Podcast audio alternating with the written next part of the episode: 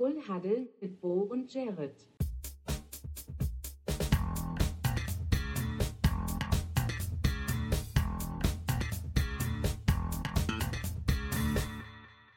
Full Huddle mit Bo und Jared. Bo spricht zu Deutschland. Moin, äh, gute, liebes Deutschland. Äh, herzlich willkommen zurück äh, zu Full Huddle, eurem Sportcast, hier auf Spotify oder der Plattform eurer Wahl. Ich bin nicht alleine hier. Mit mir ist natürlich mein wunderbarer Co-Host Jared, den ich mit einem Full Huddle begrüßen darf. Ja, Jared, wie geht's dir? Mir geht's gut, mir geht's gut. Ich bin ein bisschen müde, äh, kommen wir gleich nochmal zu. Äh, nicht, liegt nicht, tatsächlich nicht am äh, Football-Wochenende, sondern an der anderen privaten Angelegenheiten. Äh, und ja, aber ansonsten bin ich fit und habe Bock mal wieder. Äh, Podcastaufnahme, Tag, jetzt sogar eine Woche nach der anderen. Also direkt wieder dabei und äh, ich muss sagen, es ist nicht überfordernd, es macht sehr viel Spaß. Ich bin froh, da zu sein.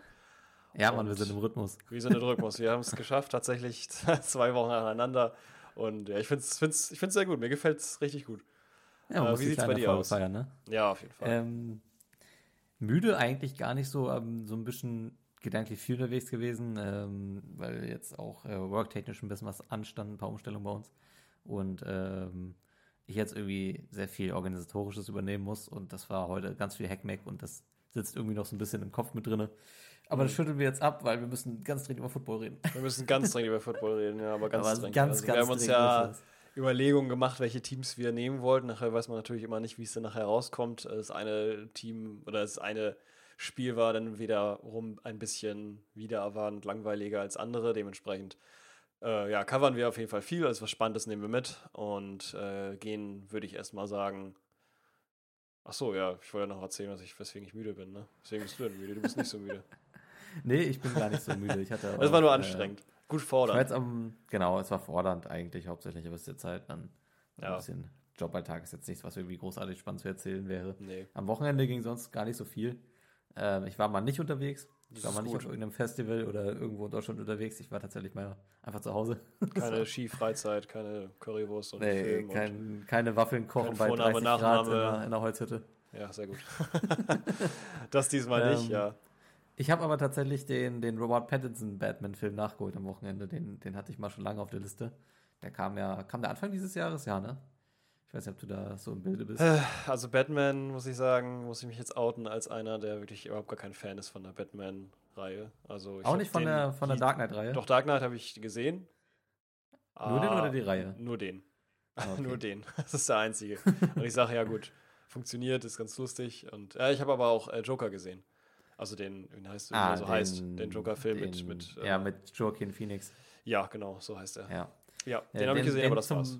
Den habe ich zum Beispiel nicht gesehen. Aber ich finde die, also die Dark Knight-Reihe finde ich, finde ich unfassbar gut. Das ist ja diese Christopher Nolan-Reihe. Ähm, und ähm, also nicht nur der Dark Knight selber ist ja der mittlere der Filme, sondern ähm, auch Begins und ähm, Dark Knight Rises finde ich beide sehr stark. Hm. Wahrscheinlich aber auch dann ist Begins denn der schwächere. Und dann sind aber eigentlich äh, Rises und Dark Knight beide, die, die sind schon sehr, sehr, sehr stark.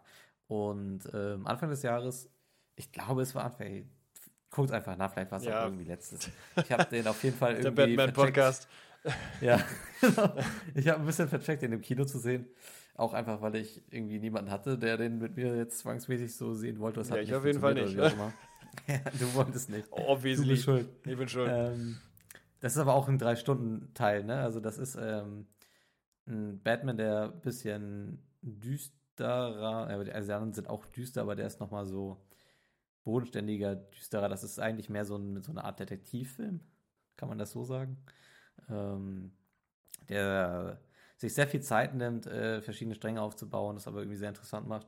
Ähm, und einen, den ich, den ich doch sehr genossen habe. Also auch wie er vor allen Dingen filmisch gemacht ist, ist ein, ist ein schöner. Und Robert Pattinson funktioniert überraschend gut als, als Batman.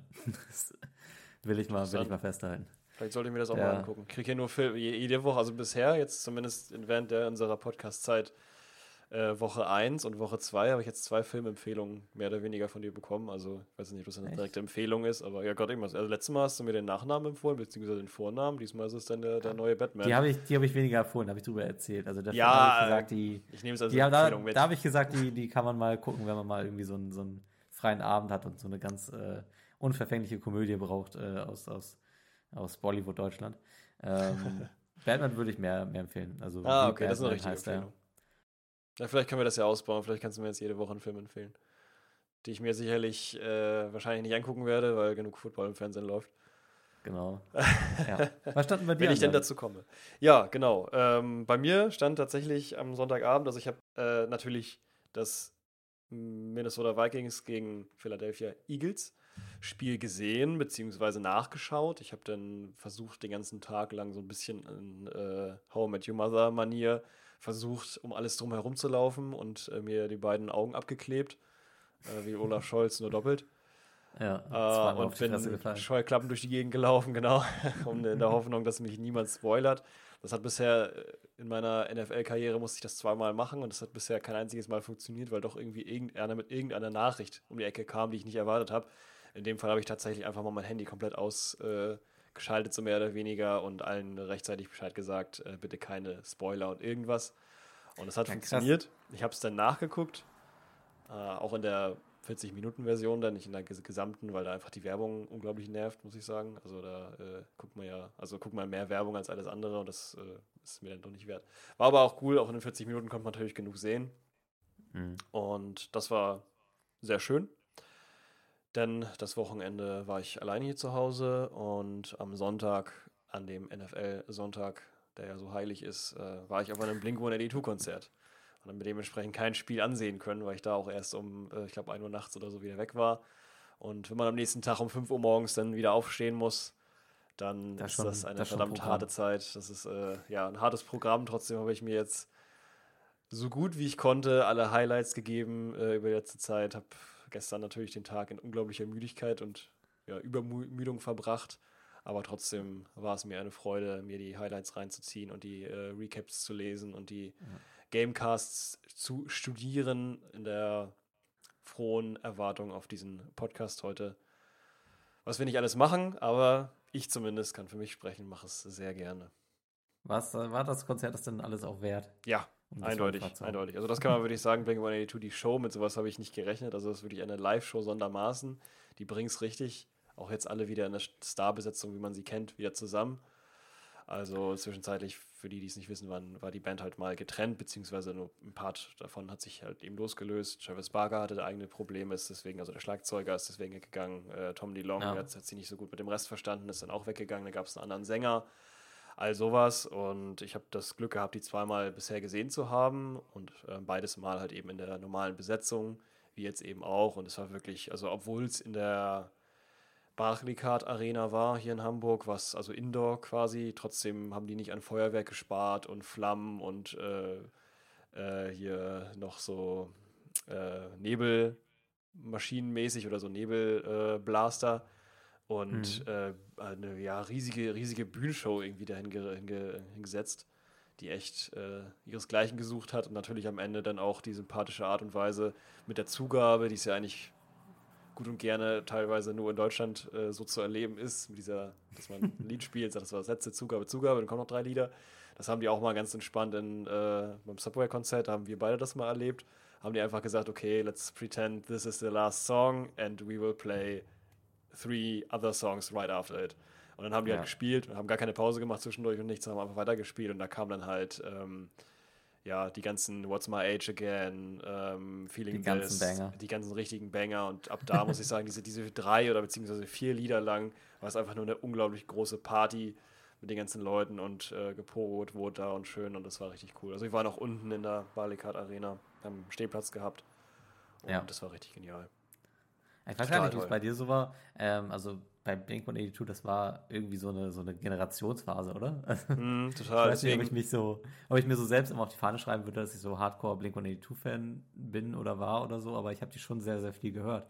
Aber es hat irgendwie gefühlt mein ganzes Umfeld auch. Also mm, es war ja. irgendwie so ein, eine Sache, wo man sich äh, darauf einigen konnte. So irgendwie jeder, der irgendwie so in unserem Alter war, der hat irgendwann mal Blink-182 gehört, oder? Total. Das war auch so. Das war lustigerweise auch die Kombination, in der wir da hingegangen sind, sollte eigentlich eine andere sein. Dann sind aber mhm. verschiedene Parteien abgesprungen und nachher standen wir dann da in einer Konstellation, die so normalerweise für mich komplett surreal war. Also es waren dann halt in dem Moment aber auch Leute da, die genau zu der Zeit, wo wir alle Blink 182 gehört haben, auch so waren wir dann wieder auf diesem Konzert. Das war aber kompletter ja. Zufall. Also eigentlich war das nur über drei Ecken, dass dann irgendwie jemand abgesagt hatte und dann ist wieder ein anderes jemand dazugekommen und so. Und nachher waren wir dann quasi die, die Crew damals aus der, äh, aus der ähm, ja, weiterführenden Schulezeit so ein bisschen. Irgendwann so, mhm. keine Ahnung, 8., 9., 10. Klasse, wo wir alle Blink-182 gehört haben. Und äh, das hat man aber auch auf dem Konzert gemerkt, weil tatsächlich richtig viele Leute, also erstmal sehr viele internationale Menschen waren da, also man ah, hat sehr viele krass. Flaggen gesehen ja. aus verschiedenen Ländern ähm, und es waren sehr viele, auf jeden Fall englischsprachige Leute, äh, englischsprachige ähm, Menschen da vor Ort und auch viele aus dem lateinamerikanischen äh, Bereich irgendwie, zumindest was die Sprache angeht, ähm, mhm. vielleicht auch aus Mexiko oder so äh, oder Portugiesisch, ich weiß es nicht. Auf jeden Fall war da es nicht normal, dass so viel, also war es schon normal, dass um einen herum viele Leute einfach nicht die gleiche Sprache gesprochen haben. Also es eben halt nicht alles Hamburger in waren, sondern äh, von, von vielen Orten da quasi nach Hamburg hingereist wurde, wieso auch immer. Ich hatte gesehen, äh, in London wurden zum Beispiel drei Shows gespielt, die sind alle restlos ausverkauft gewesen. Also das scheint ein riesiges Feld zu sein für Blink 182 in, in äh, England. Ja. Und dementsprechend, aber trotzdem alle eine, eine, eine, äh, alle einer Altersklasse zugehörig. Das ja. hat man schon gemerkt. Ich muss aber auch sagen, ähm, dass das bei Bands irgendwie so ein Trend zu sein scheint, so drei oder vier Shows in London zu spielen. Und die sind einfach dann alle ausverkauft. Und ich frage mich doch immer, wie viel, wie viel Musiktourismus da dann halt diese Band zu ziehen. Ich glaube, anderes prominentes Beispiel, das das auch sehr gerne macht, sind so Bands wie Coldplay oder wo habe ich das noch erlebt? Ähm, weiß ich gar nicht. Aber also wahrscheinlich also, alle so in dem Bereich, so, so Coldplay, äh, also Kings so die, of Leon, Billy Eilish, ja, genau, die, so die, die Region. So die dann halt so mehrere Konzerte in einer Stadt spielen und dann mhm. pilgern halt Leute dann halt, ich meine, London kannst du halt von zig Flughäfen gut erreichen. Ja, wirklich. Spielen dann einfach mehrfach dann da. Ja, das stimmt. Ja.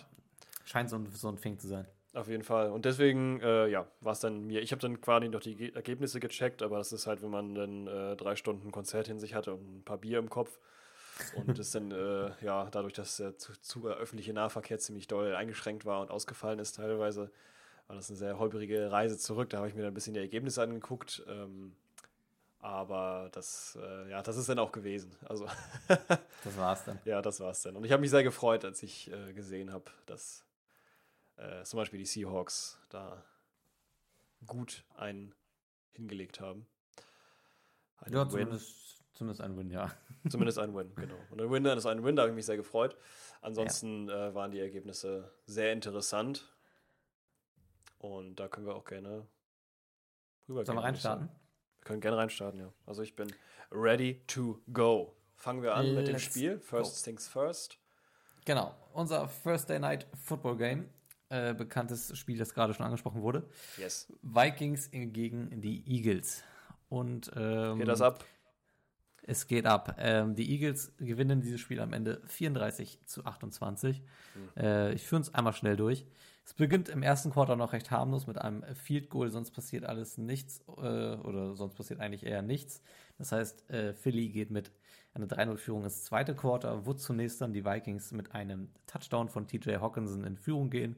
Äh, 7 zu 3. Jalen Hurts kontert mit einem Rush-Touchdown, äh, also im kurzen von einem Yard, aufs 10 äh, zu 7. Ähm, darauf folgt ein Field Goal zum Halbzeit-Pfiff. 13 zu 7 geht es in die äh, Pause. Danach ein erneuter äh, Rush von Jalen Hurts, wieder ein Yard Run, 20 zu 7. Dann erfolgt ein äh, zweiter Touchdown der Eagles und es dreht äh, eigentlich schon dann im dritten Quarter 27 zu 7. Ähm, aber die Vikings können auch mal ein bisschen zurückkommen äh, durch Jordan Addison, der dann zum Ende des dritten Quarters auf 14 zu 27 schraubt. Beziehungsweise eigentlich zur Mitte des dritten Quarters und da passiert ganz lange nichts bis zur Mitte des vierten, wo dann KJ Osborne auf 21 zu 27 schrauben kann. Der Andrew Swift, der ein gutes Spiel macht, dreht auf 34 zu 21, wo das Spiel eigentlich dann auch schon soweit entschieden ist. Hawkinson kann noch Ergebniskosmetik betreiben zum Endstand von 28 zu 34 Punkten. Genau. Jared, was so war los in diesem Spiel? Was war los in diesem Spiel? Also, ich kann auf jeden Fall schon mal von der Seite der Vikings her sagen, äh, für mich die interessanteste, aber auch äh, nicht weniger wichtige. Ähm, ja, auf jeden Fall sehr passstarke Seite, also die passstärkste mhm. von beiden. Also beziehungsweise beide Seiten haben ihre speziellen Offensfähigkeiten genutzt. In dem Fall waren die Vikings eher mit dem Pass unterwegs. Madison hat tatsächlich nur 28 Yards. Äh, da gibt es auch noch ein Thema, das möchte ich gleich nochmal schon vormerken, dass du mich daran erinnerst, falls ich es vergessen sollte. Äh, das Alexander Madison-Thema, was wir, glaube ich, alle mitbekommen haben. Falls nicht, sprechen wir gleich nochmal drüber, nachdem wir mit dem ja. Gamecast durch sind.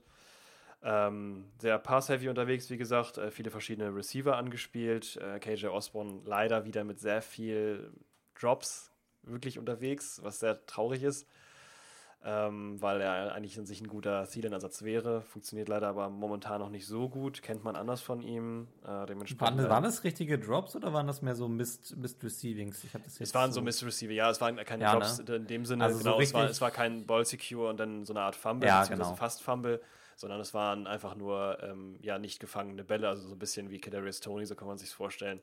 Äh, einfach Bälle, die nicht direkt äh, angenommen wurden, obwohl es sehr, sehr gut möglich war, da die Passgenauigkeit meines Erachtens nach von äh, Kirk Cousins schon reicht, dafür, dass man daran kommen kann. Aber es gab halt viele, ja, viele Momente, dass dann Misskommunikation da war, dass dann ähm, doch eine Route nicht komplett durchgelaufen wurde.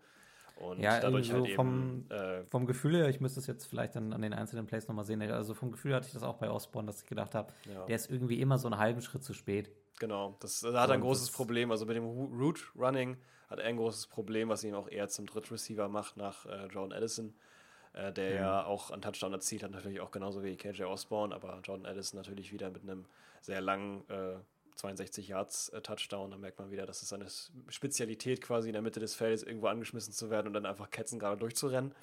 Das schafft er ja, ganz gut. Oder, oder so eine Kurve zu laufen und dann die Innenroute zu nehmen. Das, genau, das die Kurve, ja, genau. Sehr, sehr und das, das soll er auch gut machen. Also gerade gerade äh, Roots und sowas alles, da war er schon vorher ja äh, berüchtigt für, dass er das sehr gut kann, sich sehr gut freilaufen kann natürlich. Ähm, Justin Jefferson brauchen wir gar nicht drüber reden, wieder ein Top-Spiel.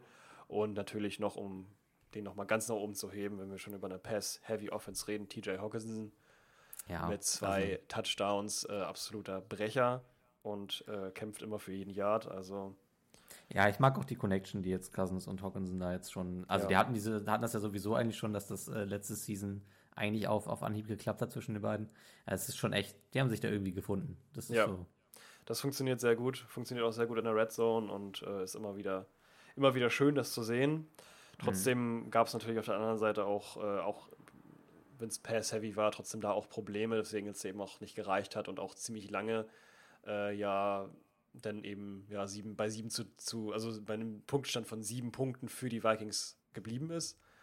Ja. Bis halt eben das, äh, ja, zum Ende des dritten Quarters quasi fast schon. Ähm, und ja, da war halt eben ein Problem, die ständige Pressure Rate, die da war. Also es waren halt die Eagles mit ihrer Defensive Line, die ja sehr gut ist, die immer für Druck gesorgt haben, weswegen halt auch, ja, wahrscheinlich auch hinten gut Deckung war. Ich meine, trotzdem sind ja auch Star Besetzung, Starbesetzung, Starbesetzung hinten bei den äh, Eagles in der Cornerback- und Safety-Position. Dementsprechend mhm. gut abgedeckte Spieler, gerade ähm, Darius Slay oft auf ähm, JJ gesessen und da auch alles Mögliche versucht. Das hat man richtig gesehen, wie beide, wie da richtig eine Energie zwischen den beiden entsteht.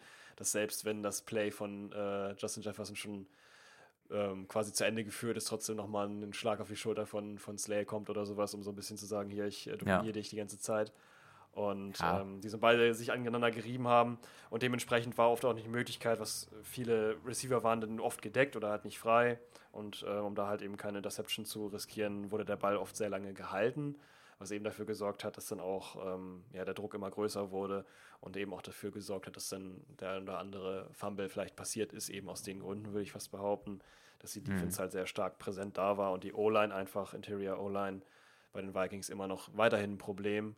Ähm, neuestes Signing übrigens ähm, Rinser, der ehemalige Dalton Rinser heißt er, glaube ich.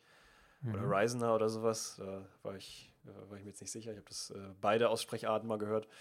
Äh, ist jetzt der neue Zugang, der eventuell als Center spielen soll oder als, als Guard ist er eigentlich, beziehungsweise Tackle vielleicht funktionieren soll. Das weiß man noch nicht so ganz genau. Ist auf jeden Fall so ein Lichtblick, äh, wird man sehen. In der Hoffnung, dass die O-Line besser wird, weil da ist einfach das generelle Problem. Ja, also ich finde auch, wenn, wenn, wenn die Coverage von Slates auf äh, Justin Jefferson immer noch auch gut war, also Justin Jefferson geht immer noch mit 159 Receiving Yards hier raus. Richtig. Das ist natürlich immer noch bockstark und ähm, zementiert eigentlich nur seinen Status, den er momentan hat. Ich glaube, ein großes Problem, was die Vikings haben, ist einfach, dass sobald man so in dieses kritische Drittel kommt, dass da dann einfach die Ideen ausbleiben. Also es ging ja, ja auch über über, über den Boden ging gar nichts. Ja, also, richtig. 28 Yards, wie gesagt, und das war jetzt ja. das, das höchste der Gefühle. Also es also ja. es fehlt dann echt wirklich in diesem letzten Drittel immer so der entscheidende Punch. Also jetzt hat dann halt mhm. Hawkinson zwei Touchdowns irgendwie dann nach Hause bringen müssen. Der von Addison war ein langer und der von Osborne, ich weiß gar nicht wie lange der, war, der war auch eher so, so ein 15, 20 Yard plus, 10, oder? 10 Yards tatsächlich nur, ja. 10 Yards, mhm. okay. Mhm. Ja, aber so für diese Short Distances fehlt irgendwie so, so ein richtiger Gameplan und das ja, liegt, glaube ich, auch daran, halt. dass das One-Play halt nicht ja. da ist. Genau, richtig. Und das denke ich auch, ist auch ein Riesenproblem, weswegen auch in der Community schon gedacht, geschrien wird, Kareem Hunt zu signen. Oder halt ja. in der Hoffnung, dass äh, Rinser da irgendwie eine Möglichkeit reinbringt, dass es jetzt besser funktioniert. Das kann natürlich nie in einem Player hängen. Gaskin ist ja auch noch da, der wird aber scheinbar irgendwie gar nicht eingesetzt. Ähm, hat wohl auch seine Gründe. Ähm, auf jeden Fall. Ja, wenn wir beim Thema Runplay schon sind, äh, würde ich einmal direkt zu dir übergeben äh, mit der Frage, äh, wie oft ähm, kann man äh, Swift laufen lassen auf Seiten der Eagles, äh, um 10 Yards plus bei den Vikings zu ergattern oder zu schaffen? Das kannst du mir mal beantworten. ja, ich weiß nicht, ob wir da jetzt schon direkt drüber gehen wollen oder ob wir noch auf die, auf die Probleme von Minnesota aufgehen wollen. Aber wir können auch. Da können wir gerne noch machen. Also, meinetwegen schon, ich wollte es nur kurz halten. Ich wollte jetzt nicht so viel wieder über die Vikings ja. reden. Ich habe immer das Gefühl, ich äh, schlachte das Thema so extrem doll aus. Ich nutze hier so meine Möglichkeit, über die Vikings ja, ich sag, zu erzählen. Ich sag sonst noch, ich sag sonst noch meine, meine zwei, drei Pfennig zu den Vikings. Dann können wir gerne über die Eagles reden und auch über der Andrew Swift, der, ja. der wirklich sehr, sehr gut aussah der 28 Carries hatte, aber das dazu dann gleich mehr. Mhm. Ähm, ich bleibe dabei, dass Madison alleine nicht ausreichen wird. Ich habe schon mal, auch glaube ich, hier im Podcast gesagt, dass ich mir Kareem Hunt vorstellen könnte. Ist aber auch, glaube ich, dem geschuldet nicht, weil ich jetzt Kareem Hunt so in die oberste Riege der Running Backs packen würde. Ja. Aber er ist halt von dem, was, was so auf dem Markt ist, glaube ich, gerade als fast einzig attraktiv. Ich meine jetzt auch mhm. gerade, wo, wir werden da auch noch drüber reden, Running Backs links und rechts ein bisschen wieder, ja, ja, wieder über den Jordan gehen. Mhm. Ähm, ich meine, wir haben jetzt Nick Chubb als sehr prominentes Beispiel, der sich extrem böse verletzt hat. Ähm, aber auch andere strugglen jetzt schon sehr doll mit, mit, äh, mit Running Back Verletzungen. Und ich würde Hand jetzt tatsächlich sehr, sehr schnell akquirieren, ehe der dann halt einfach woanders sein.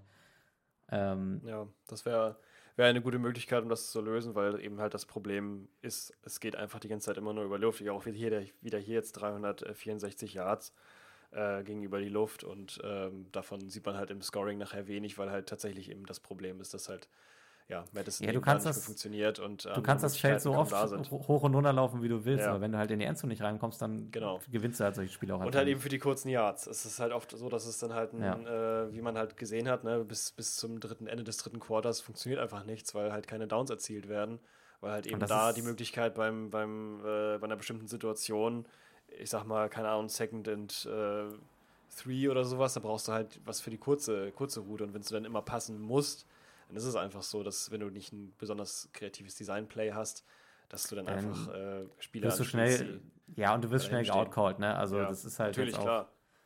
Die Defense hatte ich, hatte ich eigentlich dann schon. Deswegen kommt auch, glaube ich, dieser zwischenzeitliche riesige Vorsprung der Eagles. Richtig. Also ich muss ganz ehrlich sagen, ich war, glaube ich, so im dritten Quarter mit dieser Partie abgehakt. Mhm. Und ich glaube, die Eagles sind dann auch ein bisschen runtergefahren.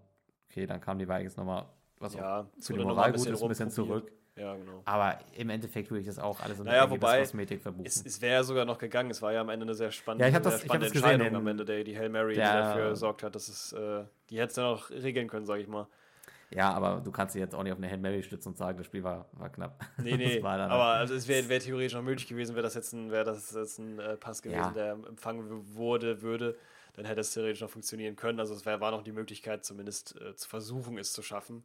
Ja, aber es äh, war wirklich die allerletzte Patrone, ne? Ja, aber es war halt schon klar, dass auf jeden Fall äh, ein Problem war. Also die Defense an sich sehr gut, auch wenn man ja. jetzt die, die, äh, die Grades nimmt, also die Einstufung, wie stark eine Defense, zum Beispiel die Pressure Rate ist immer eine ganz gute Angabe. Die ist bei den Vikings doch sehr hoch, wesentlich höher als die letzten Jahre davor. Also sie mhm. kreieren sehr viel Druck um den Quarterback. Das hat man auch ziemlich gut gemerkt, weil das Passspiel auf Seiten der Eagles, um da jetzt vielleicht nochmal rüber zu gehen, jetzt zwar, also, ja, ich sag, ich sag mal limitiert, aber ich sag's ganz vorsichtig, da wir trotzdem noch einen äh, Devonta Smith haben mit äh, durchschnittlichen 32,8 Yards. Ey, der äh, macht gar nichts. Ne? Also, ey, Devonta Smith, ähm, also erstmal, der Typ ist eine Gazelle. Also wirklich, ja. der, wenn, wenn du ihn auch rennen siehst, das sieht so irgendwie auch, das sieht so grazil aus. Wirklich. Das ist wirklich so, ja. Auch wie er den Ball Der- gefangen hat und sowas. Der der ist ja wirklich so- komplett ja, in den Rücken und so- einfach gefangen. Der springt so 4, 5, wie wirklich so ein Riss Ja. dann halt am Ende des Fields. Aber er macht eigentlich nicht viel, außer geradeaus rennen. Ja, Es das ist jetzt stimmt. nicht, dass das, dass das komplexe Routen Sehe ich aber, ja, aber er läuft sich halt gut frei und ist halt extrem schnell. Also so ähnlich wie, so ähnlich würde ich es, also würde Ja. ich jetzt dieses, gerade dieses Ausrennen zumindest, hat man jetzt bei den letzten beiden Touchdowns gesehen, die Jordan Addison gefangen hat, weil es da auch theoretisch einfach nur, oder was theoretisch, es war einfach nur eine gerade Route, geradeaus, bloß es kam Ja. keiner hinterher. Und Ich mache den Vikings beim, beim ersten Mal keinen Vorwurf, aber wenn du spätestens nach dem Touchdown merkst, oh shit, der Typ überläuft uns einfach, indem er gerade ausrennt, dann stellst du die Coverage ein bisschen um und dann muss der Ja. halt nicht, nicht an einem irgendwie vorbeilaufen, sondern du kommst dann halt auch nochmal irgendwie einen zweiten im Backfield dann zugeteilt. Ja. Also ich finde, ich fand, dass das ging dann überraschend einfach und ich finde, Mhm. das, das, das zeigt auch daran, das zeigt sich auch einfach am Punktestand, wie schnell die Eagles in eine, in eine Führung, in eine komfortable Führung gekommen sind.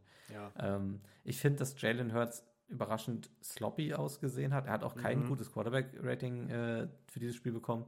Äh, wirft auch eine eigentlich sehr unnötige Interception. Das Das stimmt, ist ja, so die ein- fand ich sehr stark von Jackson gefangen, das war sehr gut. Oder Ja, das, das auf jeden Fall, aber ich habe nicht die Not gesehen, dass er den Ball dort platziert. Also es war, war irgendwie ungewohnt überhastet. Mhm. Ähm, ja, Ja, es war vielleicht eben doch dazu, dadurch zu erklären, dass halt eben, wie man es aber auch schon gesehen hat, es war jetzt zwar, also die Vikings haben jetzt zweimal verloren, Ja. ähm, aber beides Mal muss man echt sagen, dass äh, sie am Baker Mayfield sowie Jalen Hurts beide ziemlich viel unter, unter Druck gewesen sind. Also andauernd kamen irgendwelche Spieler von den Seiten angeflogen.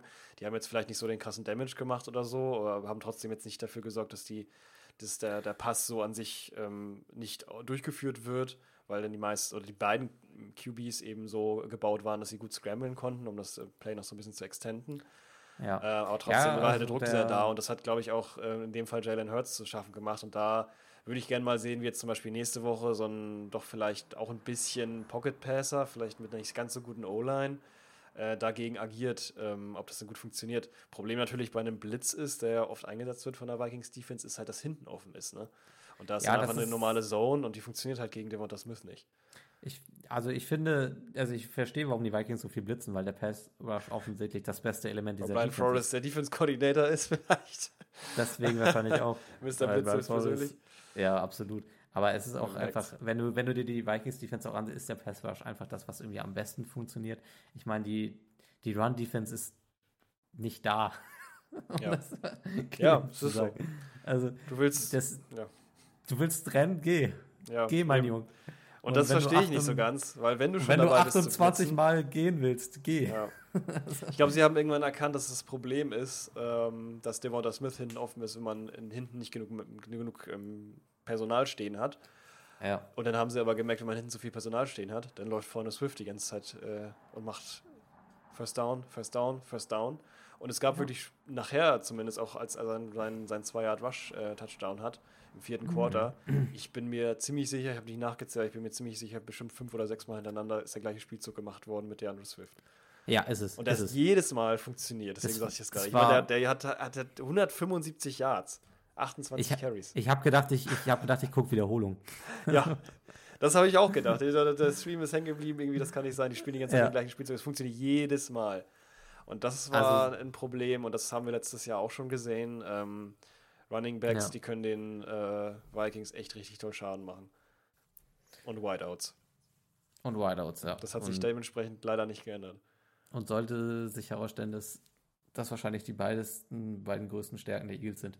Also AJ Brown wirkte in diesem Spiel zwar nicht so richtig präsent, er war aber auch nicht nötig, weil der Monte Smith hat die ganze Zeit tief attackiert. Für die kurzen Sachen hattest du, hattest du da einen Swift, der das unglaublich gut gemacht hat, der auch wirklich explosiv als Runner aussah.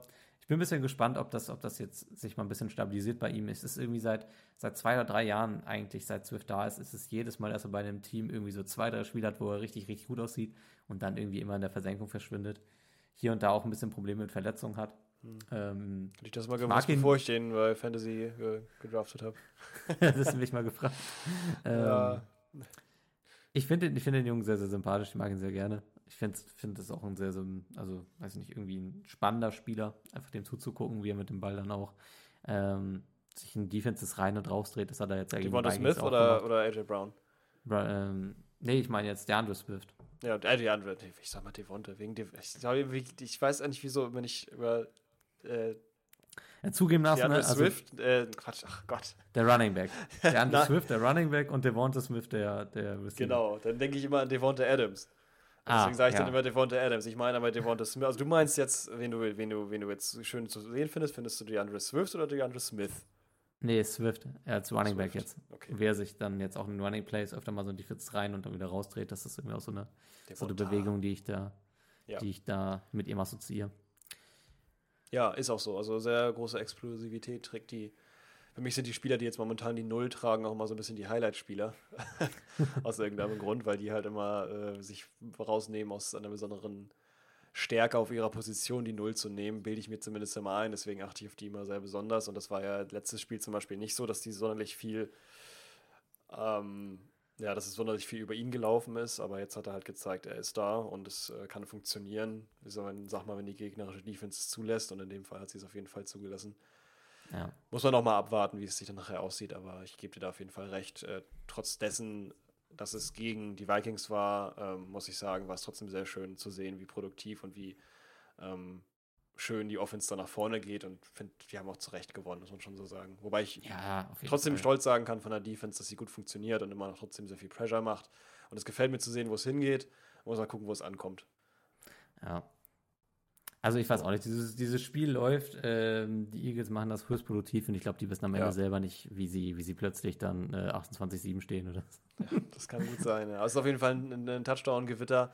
Und äh, da können sich manche andere Spiele mal ein bisschen äh, eine Scheibe von abschneiden. Auch das, die Produktivität in der Offense, die jetzt halt erst spät gezündet hat, aber trotzdem dann funktioniert hat, ähm, muss ich sagen, finde ich auch sehr gut bei den Vikings jetzt. Ne? Also, dass es halt 28 zu 34 war, wo es letztes Jahr noch ein äh, 0 zu 40 hätte sein können.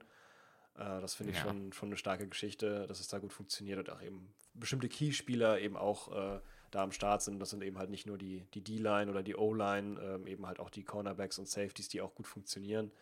Äh, wenn auch eben noch mit, mit anfänglichen Problemen, aber es ist auch ein sehr junges Team. Also wird man mal sehen, wo es hinkommt. Ich finde aber dass die Tendenz schon sehr gut und ähm, bin mal sehr gespannt, wie das gegen die Chargers äh, läuft.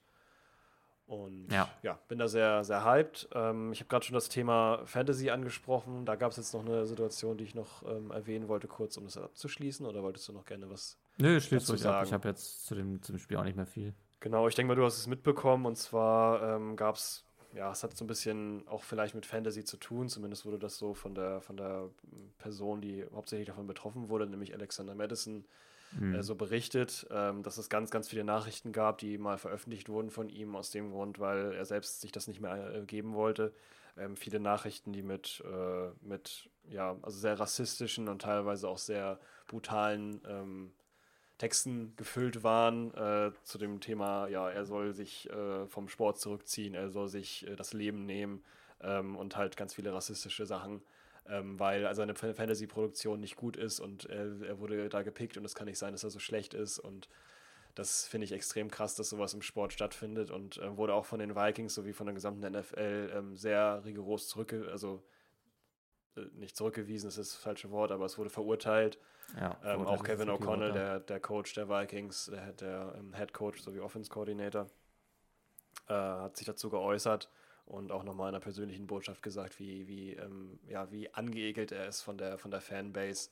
Ähm, das kam wohl hauptsächlich auch, ja, also es wurde auch vermutet, dass das viel mit den Eagles zu tun hat irgendwie. Es ist jetzt aber auch ein bisschen Eagles-Hate. Es waren auch Ja. verschiedene Leute, man weiß nicht aus welchen Lagern. Ähm, und das, ja, das äh, ist zu verurteilen. Ich finde, das geht gar nicht. Das darf nicht sein, sowas. Und das ist eine ganz, ganz, ganz miese Fratze von dieser ganzen äh, Fantasy- oder auch Wettgeschichte, die in Amerika ganz groß ist, wo Leute Ja, teilweise einfach in Wahnsinn getrieben werden, wenn bestimmte Spieler keine Produktivität zeigen und die dann Aber ich glaube, das haben sagen. wir. Wir haben ja eine Folge gemacht über Fantasy Ja. Football und ich glaube, da Ja. haben wir auch drüber geredet, Genau, dass da haben das eine eklige Facette ist von dem Ganzen. Und das ist, es ist auch komplett, kom- also komplett höhenverbrannt, da den, den Spielern aufgrund ihrer Fantasy-Performance irgendwelche Vorurteile, äh, Vorurteile, irgendwelche Verurteilungen zu machen oder sie Mhm. zu beleidigen oder sonst was. Zum einen, weil Fantasy, wie gesagt, nie wirklich den, den Realsport gut abbildet. Natürlich kannst du sehen, wer irgendwie wie weit performt hat. Aber also jetzt, AJ Brown hat jetzt kein schlechtes Spiel gemacht. Er hat vielleicht wenig Fantasy-Punkte gemacht, aber er wurde halt in dem Spiel auch aktiv nicht richtig gebraucht. Also, Genau, ja. ne, das, Ja, ja, richtig. Und es ist, ist gibt halt- ja auch viel. Es gibt ja auch Coverage ziehen zum Beispiel. Das macht AJ ja, Brown ja auch gut. Das, sind, das sind ja auch diese ganzen Soft-Faktoren, die, die da nicht reingerechnet werden und den jetzt nur dann Natürlich. irgendwie zu sagen, du Bastard, du hast irgendwie zu wenig Punkte gemacht. Also es ist Genau. komplett hirnverbrannt und da dann auch wirklich rassistische äh, Sachen da den Leuten zu schreiben, dumm. Dumm. Schlicht und ergreifend dumm. Dumm, Und wird nicht ähm, geduldet, ist einfach absolut. an der Stelle nochmal, ähm, es gibt ein paar Spieler, die mit dieser ganzen Fantasy-Geschichte ein bisschen lockerer umgehen und auch öfter einfach mal so Kommentare entfeuern. Und ich habe irgendwie das Gefühl, dass das eine akzeptiertere Weise von Fans ist, damit umzugehen. Ähm, ich kann mir das aber auch sehr, also ich kann mir das nur schwer vorstellen, wie es ist, wenn, es, wenn du in dieser Rolle bist, aber ich glaube, dass es dann wirklich auch an die Psyche geht, ne? Also wenn du dann Mhm. wirklich dann, äh, du bist dann halt in diesem Moment ein, ein, wie nennt man das denn, ein Puzzleteil in diesem Spiel. Und ähm, du Ja. willst dann halt natürlich auch, du willst, also du willst so oder so willst du performen. Und wenn du dann halt in so einem blöden Spiel, was halt irgendwie ganz Amerika spielt, so nicht deine Punkte bringst und dann, fort- also das geht glaube ich schon an dich ran. Und ich kann da Ja, Madison komplett verstehen. Ähm, und ja, Ja, ich wünsche kann dass das nachlässt und hoffe, dass die. Community da einfach mal ein bisschen Einsicht zeigt. Ja, Aber und auch ist mal ein- bisschen Liebe da lässt und so und auch das nicht, nicht Ja. irgendwie, jetzt wird natürlich auch viel wieder gesagt, oh, das ist ja nur, dass du irgendwie ganz viel Attention haben willst und äh, deswegen Ah, postest du das, das hier bei, bei, bei Instagram so, die Nachrichten kriegt jeder und so, jetzt heul mal nicht so rum nach dem Motto und das finde ich eben auch ganz schlimm, eine Art und Weise damit umzugehen nachher im Endeffekt. Das, Es ist auch, äh, eine, ist auch eine sehr dumme Denke zu sagen, ja, du bist Profi-Footballer, du musst das über dich ergehen lassen. Genau, nee, so ist es auch genau. nicht. Nee, überhaupt nicht. Nein. Es gibt halt diese Idioten, die machen das und das gilt es zu verurteilen, soll keinen Platz haben und äh, das ist immer noch äh, ein Sport, der Spaß machen soll, gerade wenn es halt für, für Leute ist, die sowieso gerade schon äh, da, da strugglen oder halt irgendwie gerade Probleme da sind, gerade weil auch es ist noch kein gut, kein, kein richtig gesundes Umfeld. Madison war auch schon mal produktiver, weil vielleicht einfach die O-Line nicht gut funktioniert, das Vorblocken nicht funktioniert, die Defense stark ist. Da kann man Ja. jetzt keinem äh, einen Schuh draus drehen. Das ist einfach nur mal so. Und das, das hat nichts mit den Menschen persönlich zu tun und die dann Ach, anzugreifen Quatsch, überhaupt nicht. wie er halt selbst sagt, das sind auch Menschen noch unter dem Helm. Also, äh, genau, das wollte ich nur nochmal angesprochen haben oder wollten wir beide, du und ich ja beide nochmal angesprochen haben. Auch gehe ich jetzt mal von aus, ähm, dass das auch von uns beiden sowas natürlich sehr verurteilt wird. Ja, Und klar, da das volle, halt, wie gesagt, das ist komplett verbrannt und dumm. ja, so. Gibt- das kann man gibt so stehen lassen. dazu sagen. Ja. Genau, das kann man so stehen lassen. Genau, dann äh, ja, würde ich tatsächlich genau damit auch abschließen mit dem Thema. Zum, zum erfreulichen Teil des Abends. Zum erfreulichen Teil des Abends, genau, würde ich fast, fast genau dahin übergehen. Nehmen wir mal die nächste Mannschaft, deren Liebäugelung hier in diesem Podcast auf jeden Fall nicht so kurz kommt. Absolut. Bringst du uns rein? Oh ja, I hit, I hit, hit you up. So, das ist ein, ein bisschen längerer.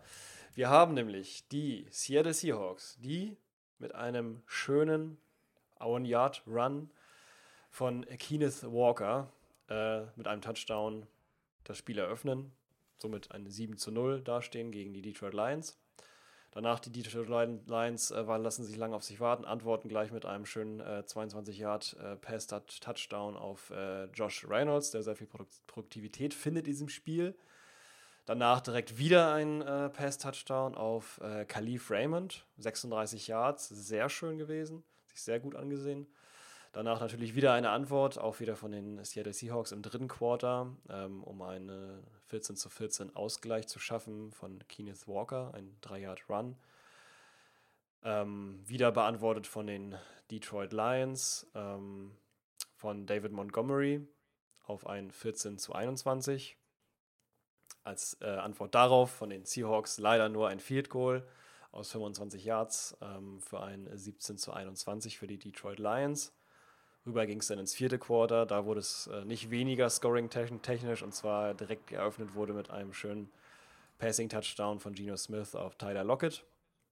Weiter ging es direkt mit, einem, äh, mit einer Interception und einem schönen Pick 6 von äh, Trey Brown. 40 Yards, äh, Dash durchgesetzt auf äh, 31 zu 21 für die Seahawks. Da ging sie äh, stark in Führung. Da haben sie die Mhm. Detroit Lions gut abgehängt. Die haben allerdings auch wieder geantwortet, wieder mal mit dem guten alten Bekannten Josh Reynolds für vier Yards, ein Pass von Jared äh, Goff oder Joff. Wie Nee, Goff wir jetzt nennen. Goff, Ja. okay. Ähm, und äh, danach ein Field Goal, um das, das Ausgleich, ja, den Ausgleich zu äh, schaffen mit einer sehr, sehr produktiven oder kämpfenden äh, Offense, um äh, für 38 Yards nochmal von Riley Patterson für 31 zu 31 in die Overtime. Und da ein richtig sahniger Drive, den Geno Smith zusammengebaut hat, auf unseren Lieblingsstar Tyler Lockett für sechs Yards mit einem richtig schönen Lehner über die Endzone-Markierung, über den Pylon. Äh, ein Touchdown, der den Deal gesealt hat auf 37 zu 31 nach diesem offensiven Touchdown Field Goal Gewitter, äh, was sich sehr schön gesehen hat. Genau, eine ganze Menge war los. Ähm, los. Ich gehe einfach mal direkt rein. Ähm. Ein großes Thema in diesem Spiel haben, haben vor allen Dingen Penalties und Flags gespielt. Ähm, das geht jetzt aus, aus der Scoring Summary so nicht, so nicht raus, aber allein der erste Touchdown, wir hatten, glaube ich, sechs oder sieben Goal-Line-Snaps. Ne? Und ähm, ich glaube, der, der Touchdown ist dann bei, beim, beim zweiten Down passiert. Es wurde ständig zurückgepfiffen. Also es ging am Anfang schon, schon los, aber dieses ganze Thema hat sich durchgezogen. Ähm, Im Endeffekt haben wir neun Penalties in diesem Spiel kassiert für 80 Yards. Ähm, also unglaublich viel. Also wir haben Aber übers 80 Feld Yards an, an, alleine, alleine an Yards verloren durch irgendwelche, also es war alles dabei, ne? Also es waren dann irgendwelche Holdings, es waren Fallstarts dabei, eine richtig, richtig freche ähm, äh, Grounding-Flag gegen Geno Smith. Ja, was war da los? Also ich glaube, Ja, ganz, ich- ganz, äh, ganz äh, Full Huddle Fanbase äh, kennt das, äh, das äh, am, am, Speaking to America hier, wo Ja, Dino Smith mal so ein okay. bisschen aus dem Bild geschoben wurde. Aber Ja, währenddessen ist halt nee, das. Intentional Grounding passiert. Ja, also äh, räumen wir die Szene mal auf. Ähm, ich glaube, Ja. wir befinden uns ungefähr an der 30-Yard-Linie im, im Detroit Lions Territory. Ne? Also man hat die Endzone, man ist noch nicht in der Red Zone, aber man hat auf jeden Fall die Endzone vor Augen. So. Folgendes passiert, wir machen, eine, ähm, ich glaube, es ist eine Shotgun-Formation, die wir in dem Moment haben. Ähm, Lockett läuft an der, an der rechten Seite ein bisschen, oder das wäre zumindest die Vision von Geno Smith gewesen, dass er rechts durchläuft Richtung Endzone, da fliegt dann der Ball hin. Äh, Es gibt aber eine Misscommunication zwischen äh, Lockett und Smith und äh, Lockett bleibt halt irgendwie an der 10 oder 15 Yard Linie stehen, dreht sich um und erwartet da den Ball, statt durchzulaufen und den dann zu fangen. Und der Scheiß, weil Geno Smith in dem Moment äh, Richtung Endzone wirft und halt Lockett an der 15 Yard sich umgedreht hat, wird als Intentional Grounding wird das gepfiffen. Und ähm, zu Recht flippen komplett alle Seahawks aus. Also ähm, Pete Carroll sah, Ja, hat, äh, der ist also, gesprungen, auf jeden Fall. Das sieht Der- man dann auch auf der- dem, auf dem äh, Der ist rumgesprungen wie, wie Mitte 20-Jähriger, der Ja. gerade komplett auf Pille ist. mhm. Und, ähm, aber auch, auch Geno Smith war für seine Verhältnisse ja auch schon, also das ist ja eigentlich ein sehr ruhiger, zurückgefahrener Typ. Aber auch der war, ich habe den, glaube ich, selten erlebt, dass er so aktiv auf den Schiedsrichter einredet. Und da kommt dann ja auch dieses, dieses jetzt, äh, man kann es schon ein bisschen Meme nennen, zustande. Ja. Der Schiedsrichter er, der erzählt ja gerade seinen Call. Geno Smith labert auf ihn ein und dann, dann redet der Schiedsrichter los, sorry, I'm speaking to America here. Speaking to America, das ist auch sehr gut. Aber ja, es ist zu Recht, man hört sogar durch das Mikrofon von dem, von dem Referee, äh, wie sich Geno Smith, wie laut er sich beschwert. Und das Ja. kann ich auch verstehen. Also Intentional Grounding ist übrigens für die Leute, die jetzt noch nicht so Filme Ja, genau. sind, ist halt einfach, ähm, äh, ja, also ich erkläre es mal kurz, äh, so wie ich es zumindest äh, aufgenommen habe, du kannst es gerne ergänzen. Äh, Ja. Ist es, wenn man den Ball quasi, man darf nicht einfach irgendwo hinpassen, in der Hoffnung, dass da jemand steht oder in der Hoffnung, dass irgendwie was, man darf nicht einfach aufs Feld irgendwo hinpassen, den Ball, wenn da wirklich absolut niemand steht. Man kann den Ball rausschmeißen, muss ihn allerdings sichtlich dann aus der Endzone, also aus der, aus der Seitenlinie rausschmeißen, aus dem Spiel. Wenn man jetzt zum Beispiel, oder man darf ihn spiken, wenn man Ja. äh, zu viel, zu viel Passdruck da ist und man merkt, man wird gesackt, bevor man einen Fumble äh, eingeht, kann man den lieber auf den Boden schmeißen vor sich. Aber man darf ihn nicht mitten ins Feld einfach reinschmeißen, so Hail, Mary-mäßig, ohne dass jemand hinten steht. Das Ja. ist, äh, nennt sich dann Intentional Grounding und ist eine Penalty Genau. für. ja, äh, also die das, das, das kam daher, äh, dass äh, Quarterbacks, wenn sie irgendwie Pressure gespürt haben, den Ball einfach irgendwo hingeworfen haben, statt sich dann halt, äh, ne, statt dann Ja. die Defense zu belohnen mit einem Sack oder so, haben sie den Ball dann halt einfach irgendwo hingeworfen und das wurde dann irgendwann als äh, Regel eingeführt, dass man das halt als Penalty bestraft mit dem Namen Intentional Grounding. Ähm, wird relativ selten gepfiffen. Also ähm, es Ja. gab mal so eine Zeit, da waren Intentional Grounding-Pfiffe häufiger da. Ähm, jetzt in den letzten zwei, drei Seasons ist es, glaube ich, echt wenig geworden. Ähm, und Macht auch Sinn, weil es einfach der Defense ja auch die Möglichkeit, also generell äh, ist ja, also. ja, also ich finde, wenn es, wenn es, wenn es passiert, ist es sehr offensichtlich. Aber Ja. ich finde, also zum einen war die Pressure auf Smith nicht so richtig da. Also klar wurde, wurde er irgendwie gerusht, wie es in einem normalen Playoff wird. Aber es war sehr offensichtlich, dass es einfach nur eine Miscommunication zwischen Lockett und ihm waren.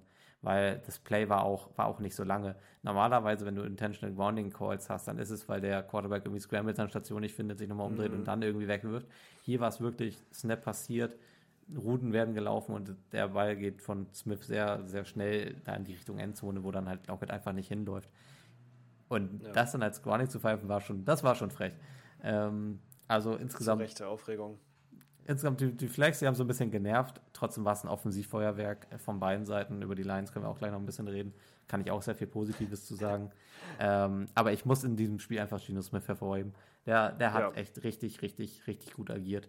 Also während er besonders gegen die Rams letzte, letzte Woche einfach nicht gut aussah, wo ich aber auch glaube, dass es daran lag, also wir haben Charles Cross und Lucas Abram, die fehlen immer noch in der, äh, als Starting Tackles. Und ähm, Smith hat jetzt gut in diesem Spiel darauf reagiert, hat sich in den nach dem Snap immer sehr früh fallen lassen und einfach dann über die Luft attackiert. Und das sehr konsequent. Also er kommt hier mit 32 von 41 Pässen completed hier raus, hat 328 Yards geschmissen für zwei Touchdowns. Das sind schon, das sind schon richtig das schöne Smith-Statistiken. Ja, ähm, und äh, ich fand eigentlich, er hat das so sauber gespielt, wie er es in der, also wie er wirklich in, den, in der Hochzeit in der letzten Saison auch gemacht hat. Also mit einer, mit einer Ruhe, mit irgendwie Gelassenheit, keine überhasteten Bälle, keine zu unsicheren. Ähm, hat mir richtig, richtig gut gefallen. Und ähm, Lockett macht hier ein richtig gutes Spiel, äh, bringt zwei Touchdowns nach Hause, halt natürlich super wichtig. Ich finde aber immer noch, man merkt dann doch, dass mittlerweile so ein bisschen die Geschwindigkeit bei ihm nachlässt. Also es ist, ja. er ist immer noch ein super Receiver und ist auch immer noch ein super vorbildlicher Athlet und Sportler und auch, glaube ich, super wichtig für die Kabine. Mhm. Ja. Weil, wenn ich mir jetzt auch das Gegenbeispiel Metcalf angucke, Metcalf hatte ja auch wieder ein paar Situationen, wo er sehr überdreht. Es gab so ein, ähm, es gab eine Szene, die wurde uns nicht als Penalty ähm, zugeschrieben, weil der Verteidiger der Lions auch was macht, aber eigentlich ist es so, dass Metcalf in eine Face Mask reingreift beim Verteidiger und der sieht sich halt dadurch gezwungen, ihn irgendwie auch dann mit, mit anzugehen. Dann ist es von Seiten der Defense and Pass Interference, aber es ist eine Face Mask von äh, von Metcalf eigentlich, das wird dann annulliert und dann wird das Play wiederholt. Also da waren okay. eigentlich auch noch mal so ein paar, ein paar Sachen bei, ja, das haben die, die so unschön bisschen, waren. Ja. Er überdreht gerade so ein bisschen mhm. das Gefühl. Lockett ist da ein gutes Gegengewicht für und ich habe meine Sorgen, was passiert, wenn das wegfällt. Ja, ähm, das stimmt. Das kann ich verstehen. Das ist so ein bisschen so wie das, was du schon mal sagtest, dass du ein bisschen Angst hast. Es gibt, ja, so eine Folge, die heißt so, oder das zumindest in der in der äh, Beschreibung der Folge steht drin, dass du Angst hast, dass da mal. Äh, Wie gesagt, also meine DK Metcalf-Theorie, mal gucken. Ja. Mal gucken. ich sehe das auch so ein ähm. bisschen. Vorhin haben wir letzte Woche gar nicht drüber geredet. Letzte Woche war es ja auch bei den Rams. Er wurde ja, er wurde ja auch. Feld äh, auch einfach mal einen Spieler weggeschubst hat, einfach. ja, das gab ja, auch, gab ja auch noch eine, eine Geldstrafe. Und, ja, ähm. Taunting-Geschichten und Taunting, sowas. Also genau, ja, ein total unnötiges Taunting, was dann passiert, was passiert ist im letzten Spiel, jetzt nicht in diesem, also gegen ja. die Rams. Also es häuft äh, sich. Und ja, und das, er sagt selber, dass er ein Problem damit hat, mit seiner, mit seinem, wenn es halt irgendwie nicht gut läuft oder sowas, oder wenn er jetzt einen Ball nicht gefangen hat oder halt irgendwie eine, ja. äh, er gut gedeckt war, dass ihn das sehr sauer macht und dass dann die gegnerischen Spieler ihn halt so ein bisschen hänseln und dass ihn das mhm. immer sehr doll austicken lässt. Und das weiß Pete Carroll auch, mit dem hat er sich auch äh, nach diesem, nach diesem, ähm, ja, nach dieser Penalty oder diesem, wie nennt sich das, äh, Taunting, genau nach dem Taunting, ja. nach diesem extremen Taunting äh, gegen die Rams, er hat sich ja, Pete nochmal mit ihnen so ein bisschen zur Brust genommen und ja, die wissen jetzt alle so ein bisschen um das Problem, dass er halt sehr schnell austickt und das ja, der ist ja halt ganz NFL leicht, mitbekommen haben und das der ist halt super leicht reizbar im Moment. Ja, genau, und das versuchen die, das haben die Rams versucht und haben sie es geschafft und ja. äh, da jetzt wahrscheinlich, ja gut, es war jetzt wahrscheinlich eher eine Sache, die ist, ja, dann aus irgendeinem anderen Grund passiert, aber das ist halt ja. eine Gefahr, die muss minimiert werden auf jeden Fall, ja. Ja, abseits davon macht auch Metcalf ein stabiles Spiel, sechs Receptions ja. für 75 Yards. Ähm, hat zwischendurch ein bisschen gefehlt mit einer Rib-Injury, zumindest dachte man das. Die war dann wohl doch nicht so schlimm, er stand dann auch wieder auf dem Feld. Ähm, von daher ein bisschen Glück gehabt. Wäre jetzt auch ärgerlich, wenn er jetzt verletzungsmäßig ausfallen würde. Von daher alles äh, gut. Ja. Äh, Kenneth Walker macht ein tolles Spiel. Mhm, äh, 17 Carries, 43 Yards und äh, zwei Goal-Line-TDs, beide, beide sehr schön gelaufen. Sehr effiziente 43 ja. Yards, muss man dazu sagen. Also, Mag ich, ist ein Dog. Ja. Also ich, viel mehr kann ich dazu nicht sagen. Es macht als Rusher einen richtig guten Job. Ja. Ähm, Ne, über Lions reden wir gleich. Ich habe gerade überlegt, ob ich an der Stelle Montgomery reden würde. Was machen wir auch gleich nochmal. Ja, das machen wir ähm, gleich nochmal. Noah Fan bringt sich richtig gut ins Receiving Game ein. Also sowieso, Geno Smith habe ich ja gerade sehr gelobt, aber was er in diesem Spiel auch richtig gut gemacht hat, war einfach seine Station für, zu verteilen. Ja, also, ich habe gerade mal geguckt, neun, neun verschiedene Receiving-Stationen. Ja, neun verschiedene Receiving-Stationen. Und alle haben Yards Un gemacht.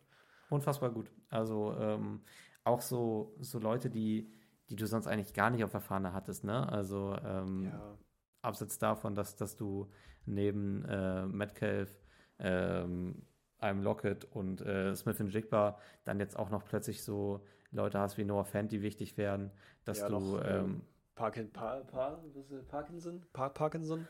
Pa Colby Parkinson, Will Disley. Parkinson, Disley, genau. Disley hat, Disley hat sich im dritten Quarter so hat er plötzlich so richtig aufgedreht, er sah plötzlich die dann auch. gemacht. Ja, voll. Und, 21 äh, Yards. Also, ja. also in einer, einem Pass, also der Longest, äh, ne, ja. longest äh, also zwei, zweimal hingepasst, es waren 41, also zweimal 21, äh, beziehungsweise einmal 20 Yards, einmal 21 Yards. Ja, und das, das macht für, mir, für das, man, das macht mir richtig Mut, weil das ist eigentlich so, so eine Krass. Ability von einem Quarterback, die, die so richtig, die eigentlich so Top 10 Quarterbacks auszeichnet, ne? Total. Dass sie das, dass sie das also der Reed, die, der, der sieht die, ja, der liest das Spielfeld und nimmt die Option, die frei ist. Das Total. ist ja, das ist das, was, was ein Mahomes auf, auf Star-Level macht. Ähm, einfach das anzunehmen, was die Defense dir bietet. Aber ich sehe mittlerweile Momente, wo Geno Smith das auch ordentlich macht und ähm, bisschen weggeht von dem, ich habe meine Receiver, ich gucke, wo die sind, sondern wirklich, okay, wie agiert die Defense, welche Leute sind frei.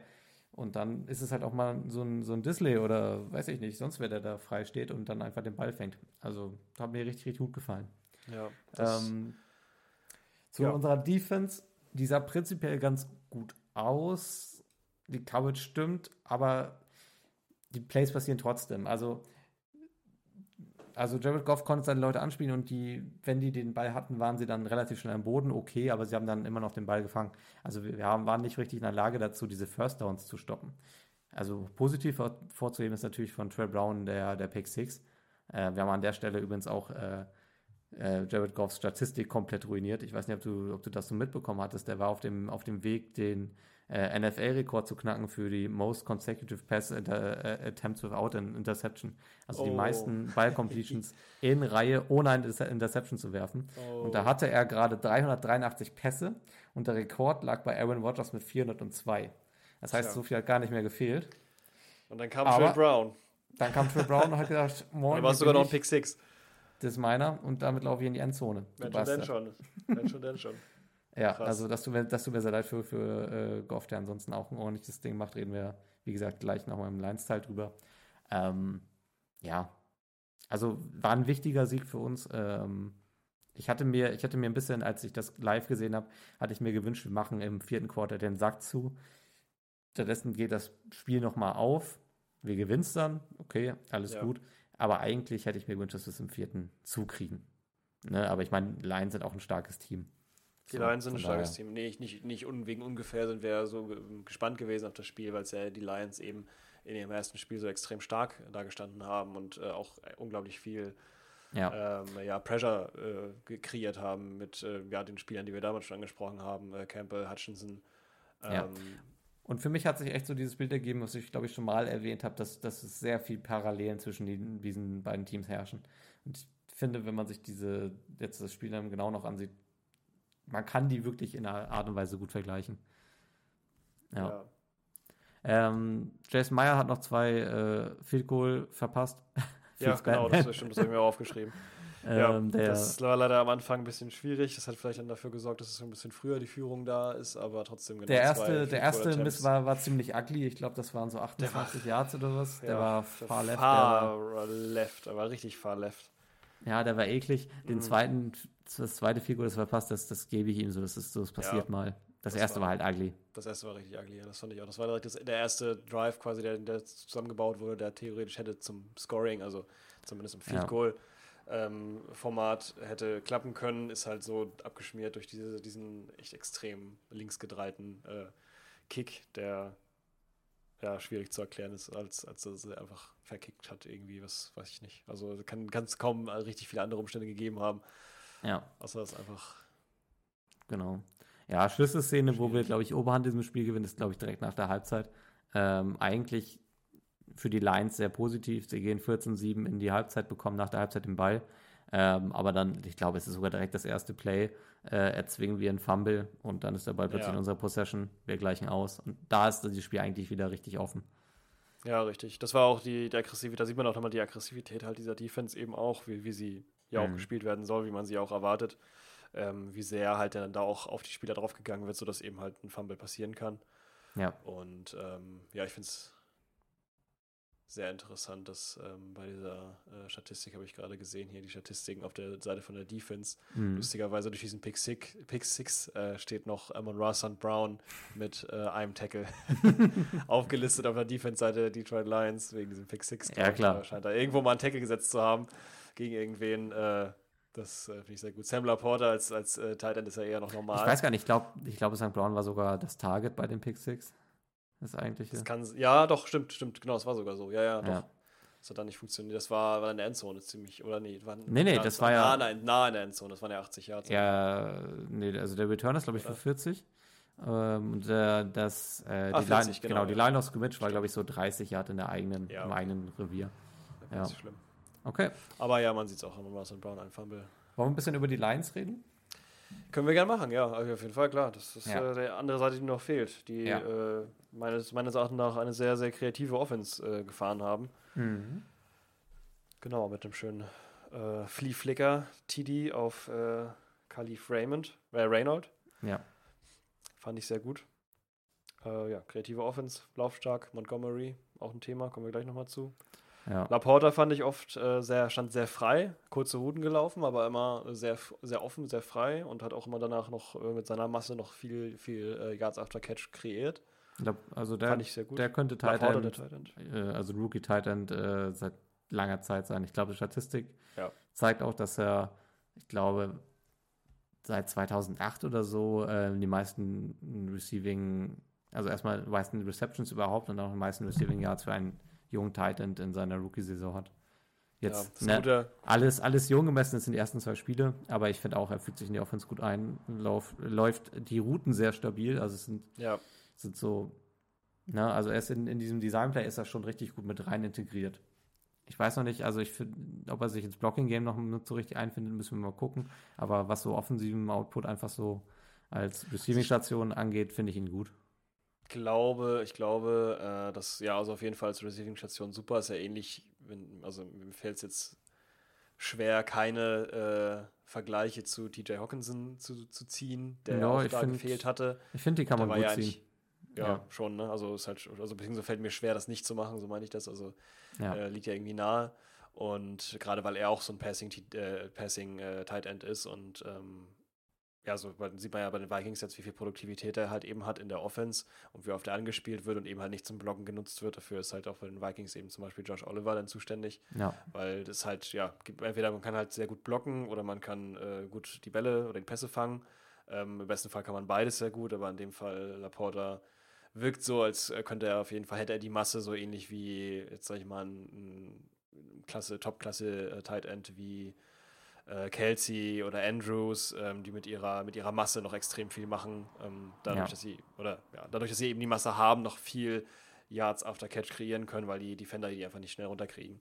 ja. Und das hat er in diesem Spiel, finde ich, auf jeden Fall sehr gut gemacht und hat auch fun- gut funktioniert. Wenn halt niemand frei war, war es halt Laporta, der in der Mitte stand und äh, meistens auch recht gut offen war. Ja, ich meine, der Typ ist jung. Es kann ja auch sein, dass er einfach dann auch merkt, okay, meine Rolle sieht so und so aus und dann legt er halt nochmal in der nächsten Season irgendwie ein bisschen was an Pounds zu. Kann, haben wir oft Das genug kann gesehen. natürlich gut sein, ja. Also Das ich, stimmt, ja.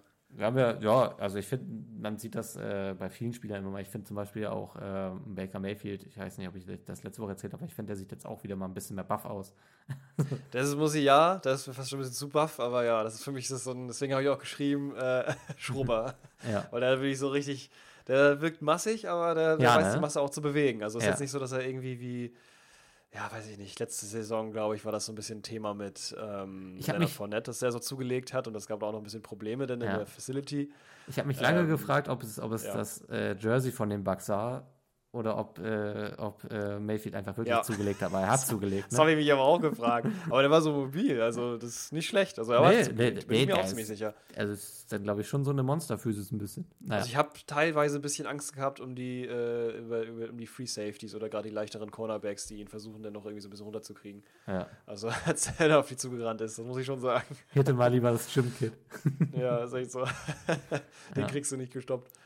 Ähm, ja, Zur Schattenseite Genau. dieses Spiels. Ähm, Montgomery, der ein, eine wirklich gute Partie macht. Äh, wir haben ihn letzte Woche gegen die Chiefs auch positiv hervorgehoben, dass er eine richtig gute Rolle in dieser Offense hat. kann man auch nur.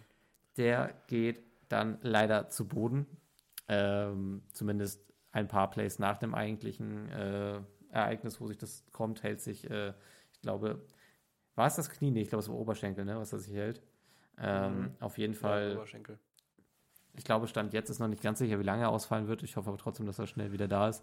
Ja, es Ähm, war wohl, war wohl nicht sicher, wobei es dennoch genannt wurde, es ist, ist eher so eine, so eine statt statt äh, Week to Week ist es eher so Day to Day. Also es ist, äh, könnte sein, dass er tatsächlich in Week 3 ganz vorsichtig wurde da gesagt, es könnte sein, dass er da wieder, oder das wurde vermutet, sag ich mal so, dass er wieder da sein könnte, eventuell Ja. ohne offizielles Statement. Ja, genau. Also offizielles Statement Insider ist, sagen, ja, äh, könnte ist klappen. eine, eine Thigh Bruise, ne? also Ja. schon Oberschenkel dann. Ähm, ja, es ist jetzt keine schlimme Injury, das ist das Gute. Trotzdem mal gucken, ne? Also bei Running Backs kann es natürlich auch sein, dass die, dass die immer äh, dann doch länger ausfallen, als man denkt. Ähm, hier wird Das so wir gesprochen von vier bis fünf Wochen. Mal gucken. Ja, okay, ist interessant, wenn die Day-to-Day sagen, ob das denn, ja, also bin, bin ich sehr gespannt. Ich hoffe natürlich, Ich glaube, hier sind äh, auch, ich alles glaube, hier sind auch mehrere Meldungen einfach. Vielleicht ist er Ja, klar, ich, ist natürlich jeder Insider versucht da wieder irgendwas zu sagen, damit er nachher sagen Ja. kann, er hat das Richtige gesagt und Und ich glaube, hier, na, nee, hier wird auch geschrieben, normalerweise fallen Leute mit so einer Verletzung sozusagen aus, aber bei Profisportlern Ja. ist es ja sowieso dann immer, Genau. immer auch eine andere Frage, wie lange die dann tatsächlich damit ausfallen. Ja, ich hoffe trotzdem, dass die Genau. nächste, nächste Woche vielleicht einfach ein bisschen schon. Ich finde es immer irgendwie blöd, wenn dann ein Spieler so halb verletzt und auch nochmal irgendwie sich raufzwingen. Ich meine, das ist so eine Woche ja, drei. eine, Eine Woche drei ist es nicht wert. Ja. Dann, dann lass den Jungen halt mal irgendwie aussetzen, schon ihn, dann ist er danach wieder da. Aber er übernimmt halt eine sehr wichtige Rolle in dieser Offense, das muss man schon echt sagen. Ähm, sieht an den, an den Carries gut aus, ist eine richtig valide Goal-Line-Option. Ähm, ja. Wer noch zurück ist, ist äh, Josh Reynolds, der sich richtig, richtig gut in das äh, Offensive Scheme einfügt. Ähm, Mhm. Ich finde, man hat richtig gemerkt, wie viel offensive Explosivität diese, diese Mannschaft einfach hat, wenn alle Spieler da sind. Ähm, also Ja, ich finde, Josh. Reynolds ist, äh, Josh, Josh Reynolds, meine Güte, ist neben St. Brown ein richtig, richtig guter Receiver. Ähm, und äh, Goff macht halt trotzdem ein klasse Spiel. Auch trotz Interception ist Ja. der, der Typ braucht einfach mehr Respekt jetzt. Also was er, was er, was er zeigt, seit er bei den Lions ist, ist wirklich, wirklich gut. Ja. Ich glaube, wir haben in der Quarterback-Folge auch schon ein bisschen drüber gesprochen und so ein bisschen, ja, so ein bisschen in die Kategorie, ja, gefährlich, aber auch vielleicht nicht so mega interessant als Quarterback äh, reingesteckt, so ein bisschen. Ja, Jetzt muss man halt schon sagen, also muss ich auch sagen, der ist halt, äh, der, der, der wirft Darts, also der ist wirklich sehr passgenau, weiß die Bälle zu verteilen, weiß wohin für die, für die Defense, äh, die Defense, für die Offense gut an. Ähm, Finde ich auch sehr in einer sehr kreativen Offense, die gut funktioniert, wie zum Beispiel Ja. eben die Run Plays, dass dann einfach mal ähm, quasi immer St. Brown als Running Back dasteht ähm, und einfach den Ball direkt ja, kurz rübergeworfen kriegt. Ähm, hat gut funktioniert, hat zum Touchdown geführt, dann der Flea Flicker, also quasi einmal das hm. der Ball rübergepasst wird zu einem Receiver, der Receiver wieder zurück ähm, auf, auf Goff und Goff dann in die Endzone. das sah so witzig Ähm, aus äh, in Realzeit, dieses Play. Ja, total. Das war ist super smooth, super cool, genau wie der, wie der ähm, Running Back Versuch quasi oder ja, also Das machen, mehr als nur ein Versuch von der das machen, das machen nur Teams, die wirklich Spaß am Football haben. Und das, hat, das Ja. haben diese Lions auf jeden Fall. Wie bei den Chiefs. Ja. Wenn man sich da die Dokumentation angeguckt hat, zum Beispiel, ähm, gibt es da verschiedene, verschiedene Sachen, die die gemacht haben, dass sie sich in einem Kreis gedreht haben und dann aufgestellt haben. Ähm, das war auch eine sehr gute Spaßformation. Ich weiß nicht, ob du die Serie geguckt hast, aber da zum Beispiel haben sie ja einen, einen rausgesucht, zum Beispiel, um den die sich quasi rumgedreht haben, so als Offense. Glaube, um halt ich, die Gegner zu verwirren und das haben sie dann halt nach, einer, nach einem Pokémon benannt. Ich glaube, das ist irgendwie ja, ich äh, glaube, Pikachu, ich, glaube, ich, ich, ich, glaube, ich kenne diesen, diesen Clip, aber ich habe die Doku dazu jetzt nicht so gesehen. Ja, genau. Und da, da haben sie halt, danach sagt, halt- sagt halt äh, Mahomes, dass sie einfach nur versuchen wollten, von einem äh, Right Guard abzulenken, der den Ball kriegen sollte. Und deswegen haben die sich dem Kreis gedreht. Die standen, die, aber die O-Line stand schon quasi. Hm. Und die haben sich dann um den Kreis um einen um, drum gedreht, der aber ein Pokémon-Fan ist, deswegen dann der, der, der, der Display-Call irgendwas hieß mit Catch them all, Pokémon Pikachu right left oder irgendwie sowas. Und Ja. äh, da wussten halt direkt alle, dass es gemeint ist und äh, sowas machen die halt irgendwie. Und da merkt man, finde ich auch immer genau, dass es halt Spaß macht und ähm, die Offense eben sehr agil ist und sehr ähm, kreativ unterwegs Ja. in deren Möglichkeiten. Also fand Ja. ich da auch sehr gut, genau. Ich, Ich glaube, letzten, letzten Endes verlieren die Lions eigentlich nur, weil sie den Cointoss verlieren. Ich glaube, beide Teams hätten den, Ja. den, den Drive direkt in die Endzone gebracht. Also wenn wir den Cointoss verlieren. Ja, machen die Lions den Touchdown. Jetzt haben wir ihn gewonnen und haben den Touchdown gemacht.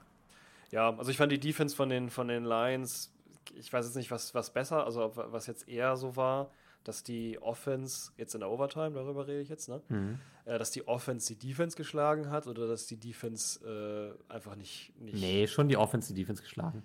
Ja, die- war schon so, ne? Würdest du schon so sagen. Weil das Doch, ist immer, ist immer ein die- schwierig- schmaler Grad dazwischen. Nee, aber die, die Ähm. Lions Defense ist, ist auch nicht schlecht. Ich glaube, die hat ähnliche Probleme, nicht. wie, wie Seattle sie auch hat. Ich finde sie an der Line of Scrimmage insgesamt ein bisschen stärker. Ähm, aber ja, die ich glaube, die, haben- die werden noch genug Teams auch Probleme machen können. Jetzt haben wir dann wirklich Glück gehabt, dass Geno Smith ein super Spiel gemacht hat, dass wir auch irgendwie die Offensivstation dafür haben. Ähm, ja, nee, die, die Defense hat es schon ordentlich gemacht und am Ende hat es unsere Offense gewonnen. Das würde ich schon sagen. Ja. Gehen Kann wir man auch so weiter? stehen lassen, ist es auch so. Gehen wir gerne- gerne weiter, genau, nachdem wir jetzt äh, die beiden Spiele schon abgefrühstückt haben. Ja. Gehen wir weiter und zwar zu den Colts und Texans. Nicht richtig bin, nicht wahr? Genau, das können wir gerne machen. Ähm, die Colts Genau, sind zu Gast äh, bei den Houston Texans. Ähm, ich bringe uns mal kurz rein. 31-20 geht diese Partie zugunsten der Indiana äh, Police Colts aus, äh, die sehr furios starten. Ähm, bereits im ersten Quarter sehr früh durch einen sehr, sehr heißen Anthony Richardson, der beide ersten Touchdowns macht, beide durch eigene Runs, jeweils über 10 Yards hinaus. Das erste ist ein 18-Yard-Rush von ihm, das zweite ist ein 15-Yard-Rush, also der sehr bewusst diese Routen läuft. Ähm, und ähm, einfach sowieso, der, der sah so heiß aus. Ähm, aber ist dann in diesem Spiel letztendlich dann auch nochmal rausgewechselt, da reden wir gleich auch drüber. Ähm, die äh, Texans kommen im ersten Quarter noch mit einem Touchdown zurück durch Nico Collins, äh, 8-Yard-Pass. Ähm, Im zweiten Quarter Zach Moss dann äh, das Spiel erhöht auf 21 zu 7. Ähm, Texans können nur mit einem Field Goal antworten, 21-10. Ähm, und dann geht es mit einem Touchdown äh, der Colts äh, von, Kyle, äh, von Kyle Granson in die Halbzeit bereits mit 28 zu 10, wo das Spiel eigentlich de facto ja schon entschieden ist. Äh, trotzdem zweite Halbzeit noch mit dazu. Es gibt ein Field Goal der, äh, der Colts, 31 zu 10. Und das vierte Quarter wird dann von den Texans beendet mit einem Field Goal und einem Touchdown. Äh, Field Goal auf 36 Yard Metern. Und der letzte Touchdown des Spiels wird dann von Tank, äh, Tank Dell gefangen. 23 Yard Pass von Stroud in die Endzone. Genau. Sehr schön. Ja, in der Hoffnung noch wieder die Oberhand zu gewinnen, aber das war dann nicht mehr möglich, wie du halt schon sagst. Nach dem 28-10 äh, sind die Colts den Texans ziemlich weggerannt. Genau. Vor allem nachdem es dann danach noch 31 zu 10 stand. Ähm, Ja, war dann, war dann Wie ist das passiert? war dann relativ schnell vorbei. Also, Richardson legt richtig, richtig gut los. Ich habe ja sowieso so gesagt, dass mir von den Rookie-Quarterbacks eigentlich am besten gefällt. Hat er hier wirklich, wirklich stark bewiesen. Ich finde, er sieht sehr akklimatisiert aus und auch sehr, sehr gefährlich. Ähm, bin sehr gespannt, was jetzt noch kommen wird. Ähm, wütender Runner und auch sehr agiler Runner. Also irgendwie verbindet er das sehr, sehr gut, Armtalent mit einer eigenen Gefahr zu haben. Also wahrscheinlich ist das das nächste Beispiel, was man ziehen kann, ein Lamar Jackson oder der, der nächste Vergleich. Vielleicht. Ja, würde ich sagen. Vielleicht sogar ein bisschen, ja, so in die, in die Richtung würde ich auch gehen. Irgendwo sind in, in diese Richtung, was Lamar Jackson ausmacht, macht Richardson nur, dass Richardson halt dann nochmal einfach Rushing besessener ist vielleicht noch. ja, Lamar Jackson genau, wirkt da ein bisschen genau, erwachsener in seiner, Entscheidung, äh, in seiner Entscheidungsfindung. Ja, Ähm, Richardson will halt, will halt sehr viel, so. will viel, sehr viel tragen. Ich glaube, das hat Ja, zwei auch Gründe. gesehen. Das hat, Ja. das hat zum einen den Grund, dass den Colts so ein bisschen die Key-Player fehlen. Also gerade auf die so diesen eigentlich entscheidenden Positionen hat man eigentlich nur Pittman. Also ich finde, dass die, Ja. dass die Running Backs mit, äh, mit Moss und äh, Jackson einfach, also, nee, ist es nicht. Und dann hast du neben Pittman hast du ja, weiß ich nicht. viel auf hast jeden du noch- Fall. noch- äh, Pittman, ja. Pierce heißt er? Ja, ne? Ja. Der, der andere äh, Receiver. Äh, Also- Alec Pierce. Genau.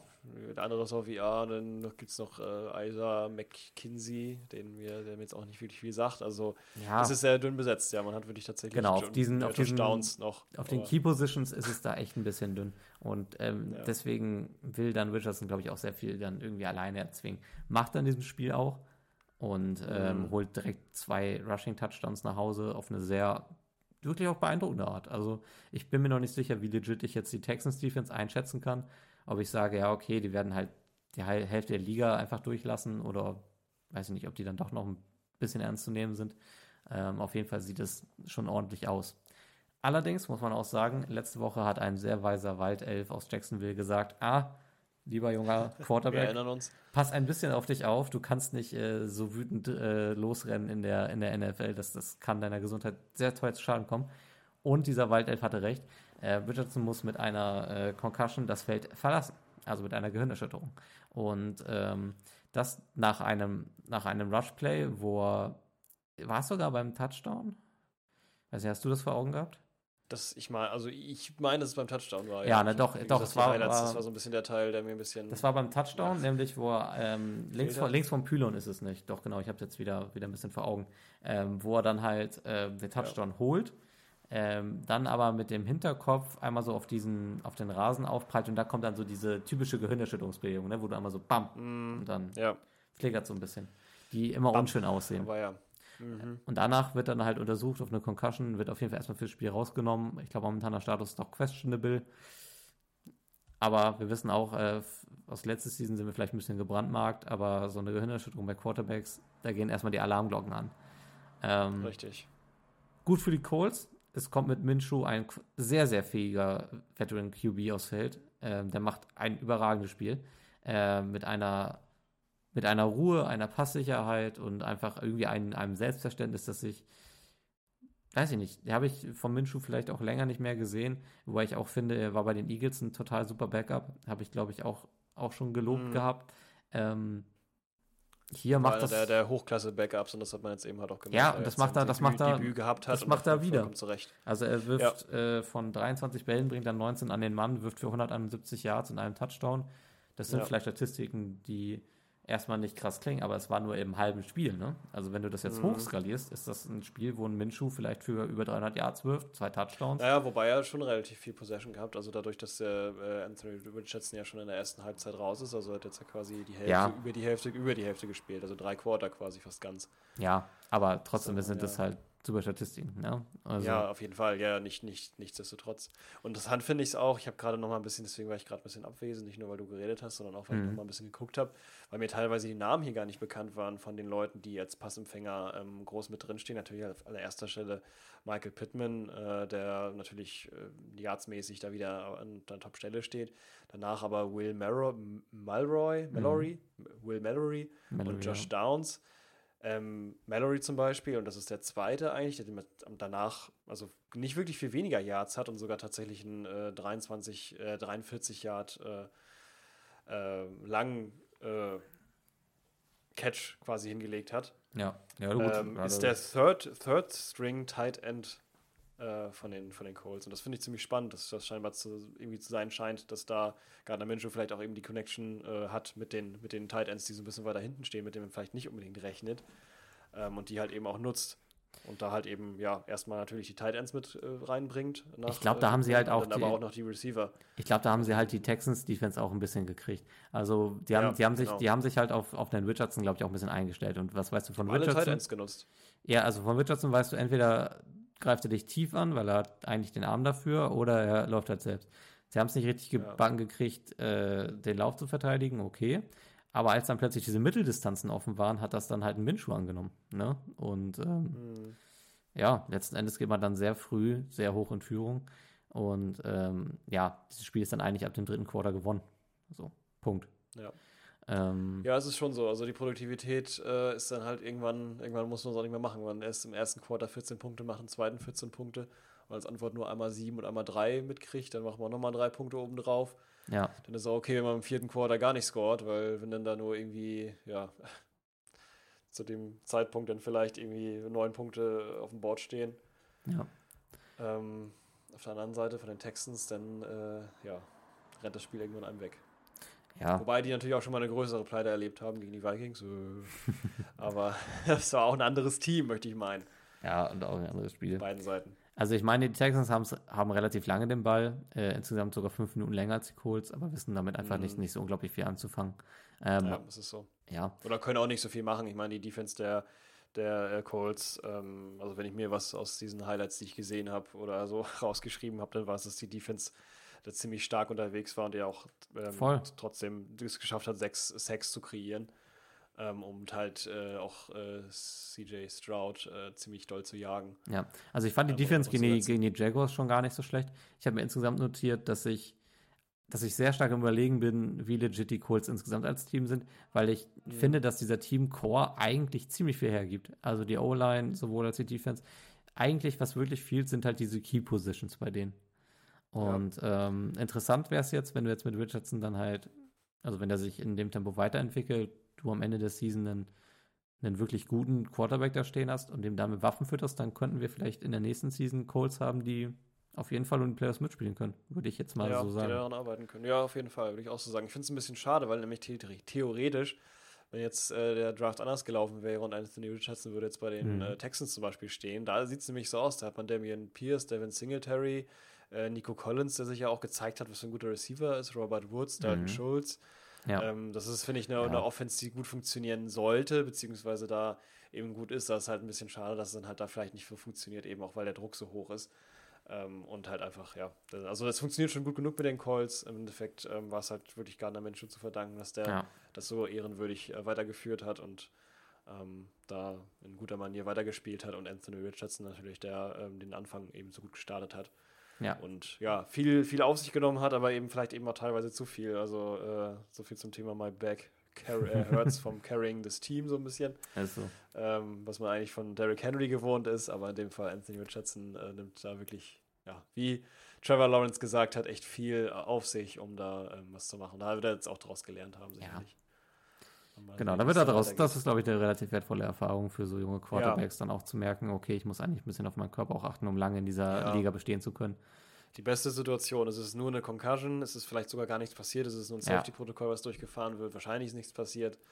Ja. Ähm, es wurde trotzdem noch gewonnen, es war jetzt nichts verloren, äh, also be- besser, besser kann man nicht lernen, sage ich mal. Und Nee, eigentlich nicht. Jetzt, äh, das bin ich gespannt auf die nächsten Spiele, wie es da aussieht, ob man das so ein bisschen in seinem Playstyle erkennt, dass sich das angepasst hat oder was da noch so passiert. Ähm, Wollen wir noch, ein, noch ein paar Worte zum Texans verlieren?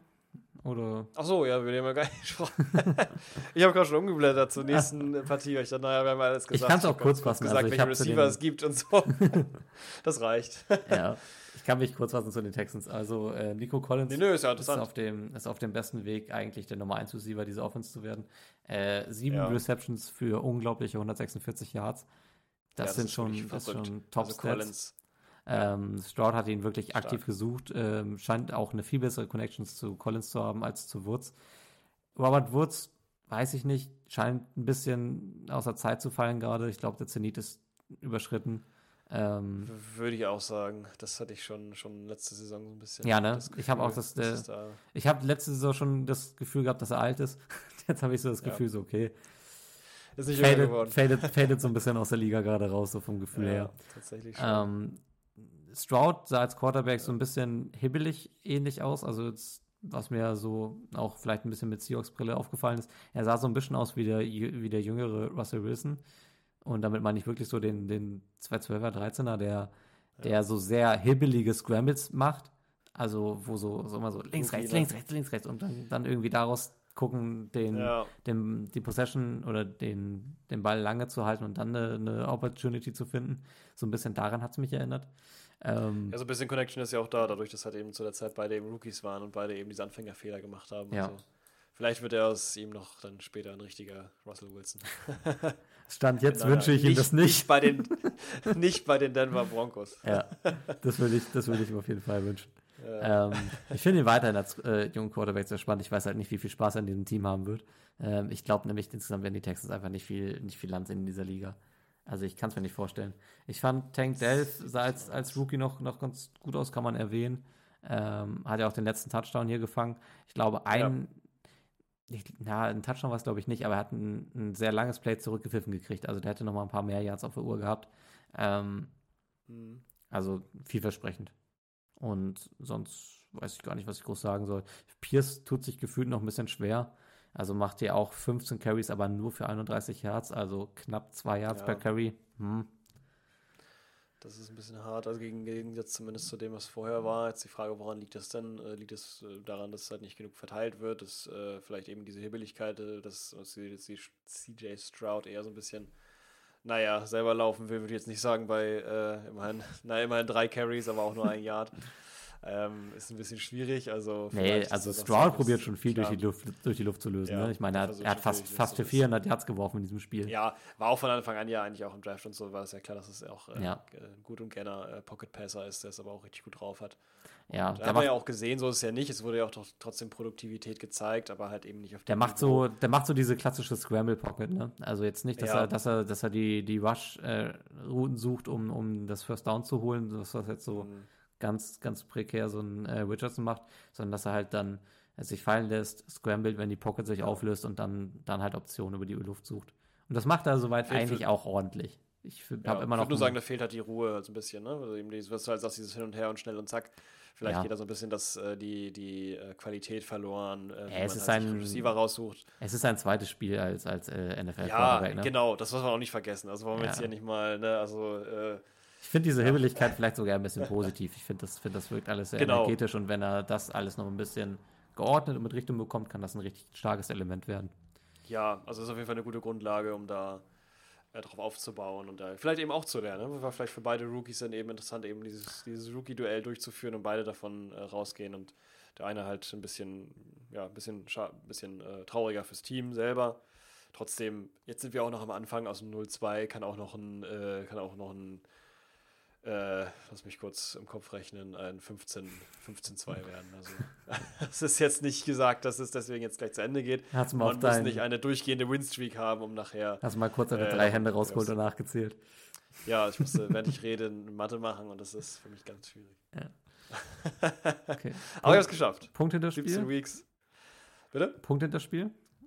Punkt in das Spiel, gerne, ja. Ich habe schon äh, umgeblättert und bin schon in Bist- meinen Gedanken schon. Bist du in äh, Jacksonville gelandet oder wo bist du gerade? Bin ich in Jacksonville gelandet, Okay.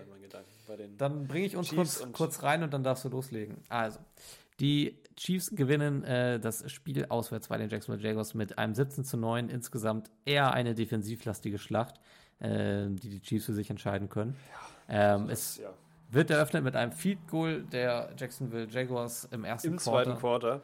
Äh, stimmt, zweiten im, im zweiten Quarter, nachdem im Das, ersten Quarter das dachte ich nichts mir schon, dass passiert das ist. passiert, weil eigentlich, genau, man erwartet nicht, dass das anfängt im zweiten Quarter erst. Tut's aber, also erst eigentlich, äh, also im zweiten Quarter auch nach, äh, nach zwei Minuten. Das bedeutet, wir haben 17 Minuten passiert gar nichts. Dann machen die Jacksonville Jaguars äh, das erste Field Goal ähm, aus 32 Yard Entfernung. Dann zwölf Minuten später, also auch wieder sehr lange nichts, ähm, erzielen die äh, Chiefs einen Touchdown mit nur noch 27 Sekunden in die Uhr, wo man positiv erwähnen darf, dass die Jacksonville Jaguars daraus noch ein Field Goal erzielen. Es geht also mit 7 zu 6 in die Halbzeit. Ja. Im dritten Quarter erwartet uns ein Touchdown von Travis Kelsey, der wieder da ist. Äh, 14 zu 6 schrauben die Chiefs damit hoch.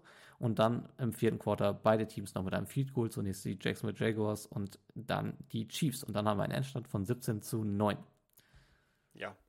Wieder erwartend tatsächlich äh, einen Endstand, den, ja, wieder, aber wie, wie, wie der, das, das Wort wieder erwartet und sagt, ich nicht erwartet habe. ähm, ja, wo ich mich ein bisschen gewundert habe, als ich dann da an der Bahn saß und meine müden Augen, äh, die ich gerade noch auföffnen konnte, äh, äh, gesehen haben, dass es da 17 zu 9 ausgegangen ist. Äh, ein klarer Win für die Chiefs, zu Recht auch Ja, auf äh, jeden auf Fall. jeden Fall gewesen. Ähm, offensiv und defensiv haben die Jaguars ja existiert, aber sich jetzt vielleicht auch teilweise keinen Gefallen getan. Ähm, die Leistungs, wenn ich jetzt sagen würde, es gibt ein Pendel, zu welcher Seite hat es eher ausgeschlagen, leistungstechnisch bei den Jaguars würde ich eher sagen, die Defense hat halt da gearbeitet. Ja, voll. Also Ähm, so ein ich, bisschen, ich, also bin fest, sogar. ich bin fest der Meinung, in diesem Spiel haben die beiden Defenses einen ordentlichen Job abgeliefert. Ja, also ich finde auch, man ich finde auch die Chiefs bei 17 Punkten zu halten, finde ich stark. Also Ja, ist es. Punkt eindeutig. ist eine Leistung, auf die die Defense stolz sein Genau. kann. Was ich sehr ungewohnt fand, ist, dass die Jacksonville Jaguars sehr viel Probleme hatten, in die, in die Endzone zu kommen. Also Mhm. sie gehen hier mit Genau. 271 Yards aus dem Spiel raus. Ist eigentlich eher so ungewohnt wenig für die, weil man jetzt auch gerade eigentlich unter Trevor Lawrence explosivere Offensivspiele der Jaguars gesehen hat und die Waffen eigentlich da sind. Ähm, also mit einem, mit einem Ridley, mit einem Zay Jones, mit einem Christian Kirk, mit einem Travis Etienne. Man hat Waffen. Nur irgendwie haben alle in diesem Spiel nicht gezündet. Und ähm, ja, es gibt irgendwie für mich so richtig keine Erklärung dafür. Es hat einfach nicht so richtig funktioniert. Es hat bei Jacksonville nicht viel ineinander gegriffen. Die Chiefs machen das Spiel okay, Ja, machen dann halt aber in gewohnter Chiefs-Manier auch nicht viel mehr, als sie müssen. Ne? Also, ja das Läuft stimmt. dann- Wobei Mahomes selber, ja. ja, es läuft dann gut für sie. Und äh, wir haben ja ein Spiel, in dem Kadarius Tony auch mal Bälle fängt. ja, tatsächlich, das habe ich auch geschrieben. dass er sich mal ein bisschen an anderen Spielsituationen bemerkbar macht, wobei ich, ich weiß leider nicht mehr, ähm, ja, der sah, äh, Schande über mein Haupt und meine schlechte oder beziehungsweise Mhm. unzureichende Recherche. Ich habe gesehen, auf jeden Fall in den Highlights, es war ein Drop dabei, wo ich mir dachte, boah, dass der jetzt sein musste. Der war relativ wichtig, ähm, jetzt im Endeffekt Auf der- nicht um den Deckel zu, oder doch schon um den Deckel zuzumachen. doch, der auf der, auf der Chiefs-Seite, ne? Auf der Chiefs-Seite hat, Ja. genau, hat er nochmal einen Drop gehabt, ähm, der relativ massive war. Der war nicht in der Endzone oder sowas, irgendwas war da. Auf jeden Fall war das sehr traurig, weil er für sehr viele Yards gewesen wäre. Der war sehr deep, ein ziemlicher Deep Ball, glaube ich, den er einfach nur wieder einfach irgendwie in die Brust gekriegt hat, aber ähm, Ja. absolut nicht festgehalten hat. Und da habe ich wieder so ein bisschen das gesehen, äh, was ich auch, ja. Ja. Ich ziehe immer so ein bisschen in meinem Kopf zwischen äh, KJ Osborne und äh, Tony so ein bisschen parallel, weil die für mich gerade beide ziemlich unterperformen, wenn man sieht, ähm, muss jetzt auch gerade kurz nochmal auf die Quarterback-Dokumentation zurückkommen, wie viel ähm, Tony letztes Jahr bei den Chiefs äh, gerissen hat. Da hat er ja wirklich funktioniert als, ein, als eine Art Hill-Ersatz zumindest, teilweise zumindest. Ja, der war ja- der war ja im war die im- Highlights gezeigt, aber er Nee, der war ja im Super Bowl wichtig klasse auch. Receiver. Ja, genau eben. Äh, Also- Total. War auch ein total wichtiger Spieler. Ja, Und hat da super funktioniert. Ich frage mich nur, wo das herkommt, dass jetzt auf einmal eben diese, diese Butterfinger-Mäßigkeit da langsam ja, ich weiß auch schleicht nicht. sich scheinbar aus. Ähm, trotzdem, ja, in diesem Spiel war er auf jeden Fall sehr stark wieder. Ja. Ähm, In gewohnter, in gewohnter Patrick Mahomes-Manier wird der Ball gut gespreadet. Insgesamt sind es, glaube ich, Ja. auch irgendwie neun oder zehn Receiving-Stationen, die hier alle getroffen Würde werden. mich nicht wundern. Würde mich nicht wundern. Also kein, kein einzelner Receiver kommt über fünf, äh, fünf Receptions rüber. Das heißt, es verteilt sich auf die breite Schultern dieser Offense. Das macht er weiterhin super gut. Ja, Travis Kelsey hat vier Receptions, 26 Yards, Touchdown. Ne? Also der, dass der wieder da ist, Gott, tut, ja. tut Mahomes, glaube ich, am Spiel einfach gut. Nach wie vor immer noch diese Safety Blanket, ne? Also wenn es nicht läuft, dann lupst du den Ball halt auf Kelsey. ja, das funktioniert auf jeden Fall sehr gut und ich sehe gerade zwölf verschiedene Stationen. hat er Zwölf sogar. Oh Gott, ja. Ja. Also, Also wirklich jeder Mensch, der da irgendwo in der Offense irgendwas macht, äh, der wird auf jeden Fall gnadenlos angespielt. ja. Ähm, was so ein bisschen hier auf der ja, Seite ein bisschen arm, auf der anderen Seite sieht es ein bisschen ärmer aus, was Jacksonville angeht. Ja. Jacksonville konzentriert Wobei die auch seine- ihre Waffen genutzt haben. Ja, aber er konzentriert Aber seine, seine Offensive diesmal auf Christian Kirk, der im letzten Mhm. Spiel eigentlich fast gar keine Rolle gespielt hat. Ja, Ähm, genau. Whitley sieht ein bisschen blasser aus, äh, hat nur zwei Receptions in diesem Spiel, insgesamt auch ein bisschen unglücklich. Ähm, Zay Jones, aber bei Ridley und bei Zay Jones war es, glaube ich, so ein bisschen auch der Fall, dass die in der Endzone auch dann einfach nicht dieses Glück hatten, um die Touchdowns zu fangen. Also gerade Zay Jones hat eine Szene, da ähm, wird er von Lawrence, was Lawrence sehr gerne macht. Lawrence spielt ja ganz gerne eigentlich diesen hinteren Teil der Endzone an. Ne? Also nicht, dass er die Leute Mhm. da irgendwie vor der anwirft und die laufen rein oder dass er beim Reinlaufen die vorne da irgendwie den Ball hinwirft, sondern er macht es sehr, sehr gerne, dass er den Ball hinten platziert und sich die Receiver den dann quasi reinholen, diesen Ball. Und ähm, das funktioniert bei Zay Jones in einem Spielzug leider nicht, weil er dann nicht mehr beide Füße in, äh, in die Endzone bekommt und damit der Touchdown nicht Mhm. gültig ist. ja, Ähm, das ist sehr schade gewesen. und ich glaube, Ridley hat so eine Situation ungefähr auch gehabt. Also es hat letzten Endes dann einfach so diese letzte Konsequenz gefehlt, die du gebraucht hast, um einen Touchdown zu erzielen. Und das ist so ein Problem, was ich bei Jacksonville nicht vermutet hatte. Kann jetzt sein, dass das aber auch einfach nur in diesem einen Spiel war. Man kann es auch, wahrscheinlich sieht es nächste Woche wieder schon ein bisschen besser aus. Es hat, es hat Ja, einfach dann nicht so ineinander gegriffen. Die Jaguar, Jacksonville, Jacksonville Jaguars sind ja auch so ein bisschen, äh, würde ich jetzt fast sagen, zumindest bei mir bekannt dafür, dass sie nicht allzu äh, oder nicht immer super stabil sind. Also Ja, bisschen- glaub ich, bisschen jetzt in- Anfang in- letzte Saison. Bisschen Inkonstanz gehört dazu, das stimmt. Ja, also mittlerweile weiß man, dass man mit denen rechnen kann. Ähm, wenn man Ja. jetzt das sehen würde zu der vorletzten Saison, wäre das jetzt schon ein Step up wieder, dass man sagen würde, okay, trotz- trotzdem sehr solide, weil vorher war es halt bei, ich würde sagen, es ist so ein bisschen jetzt zwischen der letzten und vorletzten Saison bei denen, äh, wo halt Trevor Lawrence, als er am Anfang war, ja unglaublich viele Interception geworfen hat und auch sehr, also Ja. alles generell sehr instabil war. Danach war es wesentlich besser und sind ja auch in die Playoffs gekommen und haben da ja, das war die letzte Begegnung auch übrigens zwischen Ja. den äh, Jacksonville Jaguars und den Chiefs in den Playoffs. Da sah es ähm, auch, also da ist auch so, dass die Chiefs gewonnen haben natürlich. Aber, äh, Da war das Spiel aber wesentlich, aus. wesentlich enger. Das ja. war wesentlich besser, wesentlich enger ja. auch, wesentlich spannender. Ich meine, 17 Minuten in Spielzeit ist ja was eine Dreiviertelstunde, Stunde in Echtzeit, also Mhm. in, in Fernsehguckzeit. äh, wenn da nichts passiert, ist es schon, also manche Sender da, die schalten da äh, das Spiel um, sag ich mal. Auch schon passiert. Und äh, von daher, äh, ja, äh, sehe ich es trotzdem als, als eine okaye Leistung. Mal gucken, wo es jetzt halt hingeht, ähm, ob es jetzt da so bleibt. Auf jeden Fall würde ich sagen, auch mit denen ist weiterhin noch zu rechnen. Und äh, wie ich gestern so spaßig geschrieben habe, äh, Chiefs Kingdom has fallen. so schlimm ist es noch nicht. Nein. So schlimm ist es noch nicht. Generell ist es auch immer noch, würde ich fast sagen, ist es immer noch, äh, kann man immer noch sagen, wir haben es bei der Preseason schon gesagt, wir haben es beim Draft gesagt, wir haben es beim, äh, beim hier Sommerfest da, wie du hast es noch genannt, äh, das Scouting, ähm, Bundesjugendspiele, Ach, bei Bundesjugendspielen gesagt, äh, beim Scouting halt von den, von den Draftspielern, Ja. äh, von den, von den College-Spielern. ähm, es ist erst das und das. In dem Fall würde ich sagen, es ist erst Week 2. Also wir müssen mal gucken. Äh, viele Rookies müssen sich noch einfinden. Ähm, viele Teams müssen erstmal Stabilität kriegen. Ähm, ja. Ja, und die Chiefs sind für mich so lange, so lange die das Nummer 1 Team, bis sie es nicht mehr sind. ich, ja, ich traue dem, so. trau dem Braten erst dann, wenn sie in den Playoffs wirklich verlieren. ja. Das würde ich auch sagen. Also mit denen ist wirklich, mit denen ist wirklich zu rechnen. Das kann man ja. anders sagen. Also das würde sich auch nicht anders erklären, weil die haben wirklich äh, so wenig, und das haben wir schon oft erwähnt, so wenig Personalabgänge, äh, dass sie eigentlich eins zu eins wieder die sind, die die Super Bowl gewonnen haben. Und jetzt ist halt die Frage, Woran ja. liegt's? Die haben auch ein Restructure gekriegt. Jetzt kriegt äh, Mahomes, äh, by the way, habe ich heute gesehen. Äh, genau, die haben den Vertrag umgemodelt, um, um, ein bisschen. ja, ja die, die, die, haben halt schon einen der besten, wenn nicht vielleicht sogar den besten Quarterback der Liga und haben halt den Vertrag ja. ein bisschen umgemodelt, weil halt letzte okay. Seasons Leute wie Danny Dimes 40 garantierte Millionen im Jahr bekommen. Da musst du dann halt ein bisschen ne, restructuren. Ja, da musst du ein bisschen hinterher. Ich habe auch gesehen äh, in, der, in der Dokumentation, er hat sich eine richtig, richtig, richtig, richtig, richtig große Villa in äh, Kansas City bauen lassen, denn nach dem Super Bowl ja. sind die da eingezogen und äh, das ist natürlich, also es ist ja auch, man darf auch nicht vergessen, er ist ja auch da ja, ähm, under Contract für, glaube ich, 15 Jahre oder so. Also Wobei das ist richtig, das ist ein richtig langer Contract. Habe ich das nicht, ich, vielleicht ist das gerade was, was ich verwechsel, aber ich, war das bei Mahomes nicht so, dass auch irgendwie seine, seine ganze Clique da irgendwie in diese Villa eingezogen ist und das so ein bisschen oh. aus, aus, aussieht wie so eine, wie so eine Vorstadtstraße? War das so? Ja, weil er hat, genau.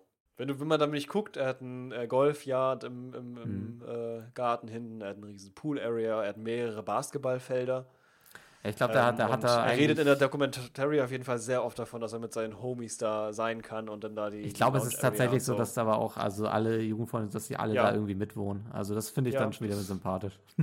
Steht da, steht da, stand da jetzt, also hat er jetzt nicht so direkt erwähnt, so, aber ja. ich kann es mir gut vorstellen, weil das Haus ist wirklich. Irgend, irgendwie habe ich die Bilder davon im Kopf. Ja, das cool ist sehr sympathisch. Also ähm, ja. ich kann die Dokumentation nochmal empfehlen. Ich äh, werde jetzt auch äh, weniger darüber reden, ja. äh, die nächsten Folgen, aber ich würde sie nochmal gerne weiterempfehlen äh, an alle, die so ein bisschen, ja, mehr ein bisschen näher dran sein wollen an Mahomes, äh, Kirk Cousins und ja, Marcus Mariota, der jetzt ja immer noch äh, stattfindet in der NFL, aber halt eben nur als Backup.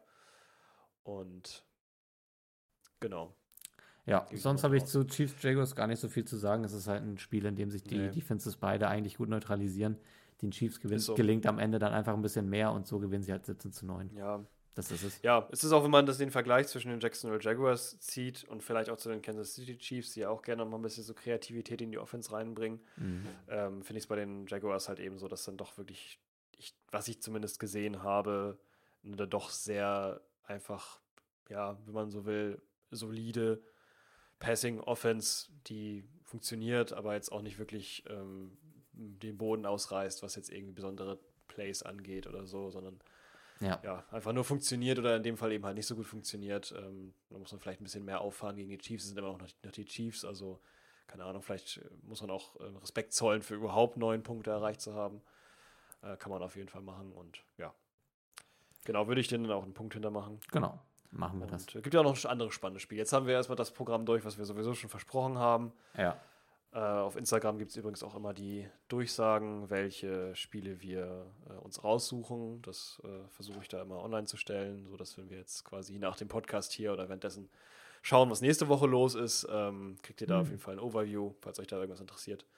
Könnt ihr das da sehen? Ähm, jetzt gibt es aber natürlich noch andere Spiele, die auch sehr spannend waren in der Woche. Ähm, ja, und ein paar News, ne? Natürlich auch nicht vorenthalten News gibt es natürlich auch noch, genau richtig. Da können wir, ja. Ja, also vielleicht fangen wir einfach damit kurz an. Also, genau, ähm, fangen wir mit den News an, das wollten wir sowieso große, schon machen. Ja, große Schlagzeilen in der NFL und da von uns natürlich auch äh, beste Genesungswünsche. Nick Chubb wird auf jeden Fall die Season ausfallen. Ich weiß nicht, wer ja. von euch dieses, diese Verletzung gesehen hat. Ähm, sie war nicht in, im Fernsehen zu sehen und ich glaube, sie wurde dann auch nicht in den Highlights gezeigt, was auch vielleicht folgerichtig ist. Es gibt diese paar äh, Aufnahmen auf Twitter und sowas, wenn ihr, also findet ihr auch, wenn ihr das wollt, sucht es einfach. Sei aber gesagt, es ist eine richtig fiese Knieverletzung. Es ist nicht, nicht safe for work auf jeden Und es ist das, das Knie, was er, was er schon mal, ja, ersetzt will ich nicht sagen, aber so ein bisschen, wo künstlich halt so nachgeholfen wurde, äh, zu College-Zeiten noch. Das ist es jetzt wieder. Und also ich hoffe wirklich, dass es nur Season-Ending Injury ist und nicht seine, seine Karriere beendet, weil das Ding ja. sieht schon richtig, richtig fies aus.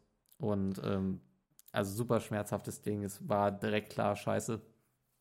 Tschüss. Und ja. ähm, harter Hit für die, für die äh, Browns auf jeden Fall. Man muss auch ehrlicherweise sagen, Nick Chubb war wahrscheinlich der bestfunktionierendste Teil dieser äh, Browns Offense. Ähm, weil, das sage ich jetzt mit einem leichten Grinsen, der Sean Watson sieht bisher nicht gut aus. Ja, der Sean Watson, auf den haben wir uns ein bisschen eingefressen, aber das haben wir, glaube ich, ja. auch schon mal erwähnt. Der Sean Watson loses, the world wins. Wollen. ja, so sieht's aus. Die, äh, die Welt lächelt. Trotzdem noch welche, die den bei, bei, Fantasy trotzdem nehmen und da ja, arbeiten. Ich kann das nicht. Du hast ihn direkt gedroppt. Ich, das ja, haben wir, haben wir so gar nicht erzählt, ne? Also wir haben ja. ja wir nee, haben, wir haben über Fantasy gar nicht geredet. Nee, wir haben äh, unsere alte Hamburg-Liga, äh, die läuft eigentlich immer so, also da wird, wird nicht viel miteinander kommuniziert, das sind jetzt auch nicht unbedingt so Leute, mit denen wir jetzt dann noch derartig viel Kontakt hätten oder so. Aber die Liga läuft halt irgendwie. Und ähm, weil wir dieses Jahr das alles so ein bisschen verpennt haben, beziehungsweise unser Commissioner da auch äh, nicht nachgefragt hat, sondern irgendwie so fünf Tage dann vor Kickoff gesagt hat, ey, wie sieht's eigentlich aus? Haben wir gesagt, wir autodraften das Teil. Und ähm, ich habe auch dann gedacht, ja, dann ist es halt Autodraft. Ich habe überlegt, ob ich mir das jetzt antue, da so eine Draftliste für den Computer zu erstellen, dass er so sowas und sowas nicht tut. Da habe ich gedacht, ach scheiß drauf, ich werde eh, er wird schon nicht Watson picken, habe ich da wirklich noch gedacht, was ist, ich mache mein scheiß Line-Up nach dem Autodraft auf und mich lächelt so ein beschissener Deshaun Watson an, den habe ich so ja. instant gedroppt, also bevor Waiver Wire ja, und alles offen war, so. ich habe einfach instant gedroppt. Ich hatte es gibt so kein, eine Leak-History, ja, es gibt so eine Leak-History und das erste Verzeichnis, was es da gibt, bevor irgendwas passiert ist, ist äh, ja, ist die Sean Watson. Sean Watson wurde gedroppt. Anstandslos, auch nicht wirklich irgendwie ausgetauscht. Man kann ja auch dann. Nee, nee konnte ich. Äh, man kann ja auch. Äh, ja, das war's ja. Ich habe ihn. ging ja gar nicht, stimmt. Nee, Waiver Wire war ja erst noch gesperrt nach dem Autodraft. Stimmt, das war dann stimmt, so zwei, drei Tage ja. noch, noch locked. Und ich hätte einfach auch sagen können, ich tausche ihn über irgendwas aber nicht mal da nicht drauf. Ich hatte gedacht, ich habe keinen Bock, meine Fantasy-App zu öffnen und mir diesen Typen immer anzusehen. Da habe ich einfach keinen Bock drauf gehabt. Und ähm, glücklicherweise hatte mein Team auch noch äh, Tour gedraftet, mit dem ich dann glücklicher bin und den ich auch gerne in meinem Line-Up haben darf, auch wenn er jetzt diese Woche rein punkttechnisch nicht so delivered hat. Aber war also trotzdem halt ein Quarterback, einfach ein Team, mit dem ich mich mehr identifizieren kann. Ich habe einfach keinen Bock gehabt, Watson in meiner Mannschaft zu haben. Und einfach Hard Drop wer sich, weg. Ja, wer, sich, wer, sich, wer sich fragt, äh, wieso Deshaun Watson und so und das nicht mitgekriegt, wieso wir den so haten, ja. einfach mal bitte Deshaun Watson und Sexual, Sexual Assault ja. äh, googeln und dann kriegt ihr schon alle Informationen, die ihr dazu braucht. Mehr muss man da an dieser Stelle nicht zu sagen, nee. will ich dazu auch nicht sagen. Ich weiß auch nicht, ob wir den, äh, den ja, Fall irgendwann Er, er verliert, müssen. die Welt gewinnt. Aber du hast recht. Ja. Nee, wollen wir nicht aufrollen. Das nee. äh, können, können alle für sich selber machen. Wir, ich ich habe auf jeden Fall, also wie andere Podcasts auch, ja. das teilweise jetzt schon machen, die renommierten Terrin äh, Football-Podcasts, äh, die auch dazu übergegangen sind, einfach ähm, wenig, so wenig wie möglich dazu zu sagen. Ja. Teilweise die Browns ganz rauszunehmen. Ey, mit dieser Verpflichtung haben die Browns sich äh, echt den letzten Funken Sympathie irgendwie verspielt. Ja, für mich ist es auch die unsympathischste Mannschaft der gesamten NFL und äh, es waren vorher die Eagles, jetzt sind es aber auf jeden ja. Fall die Browns.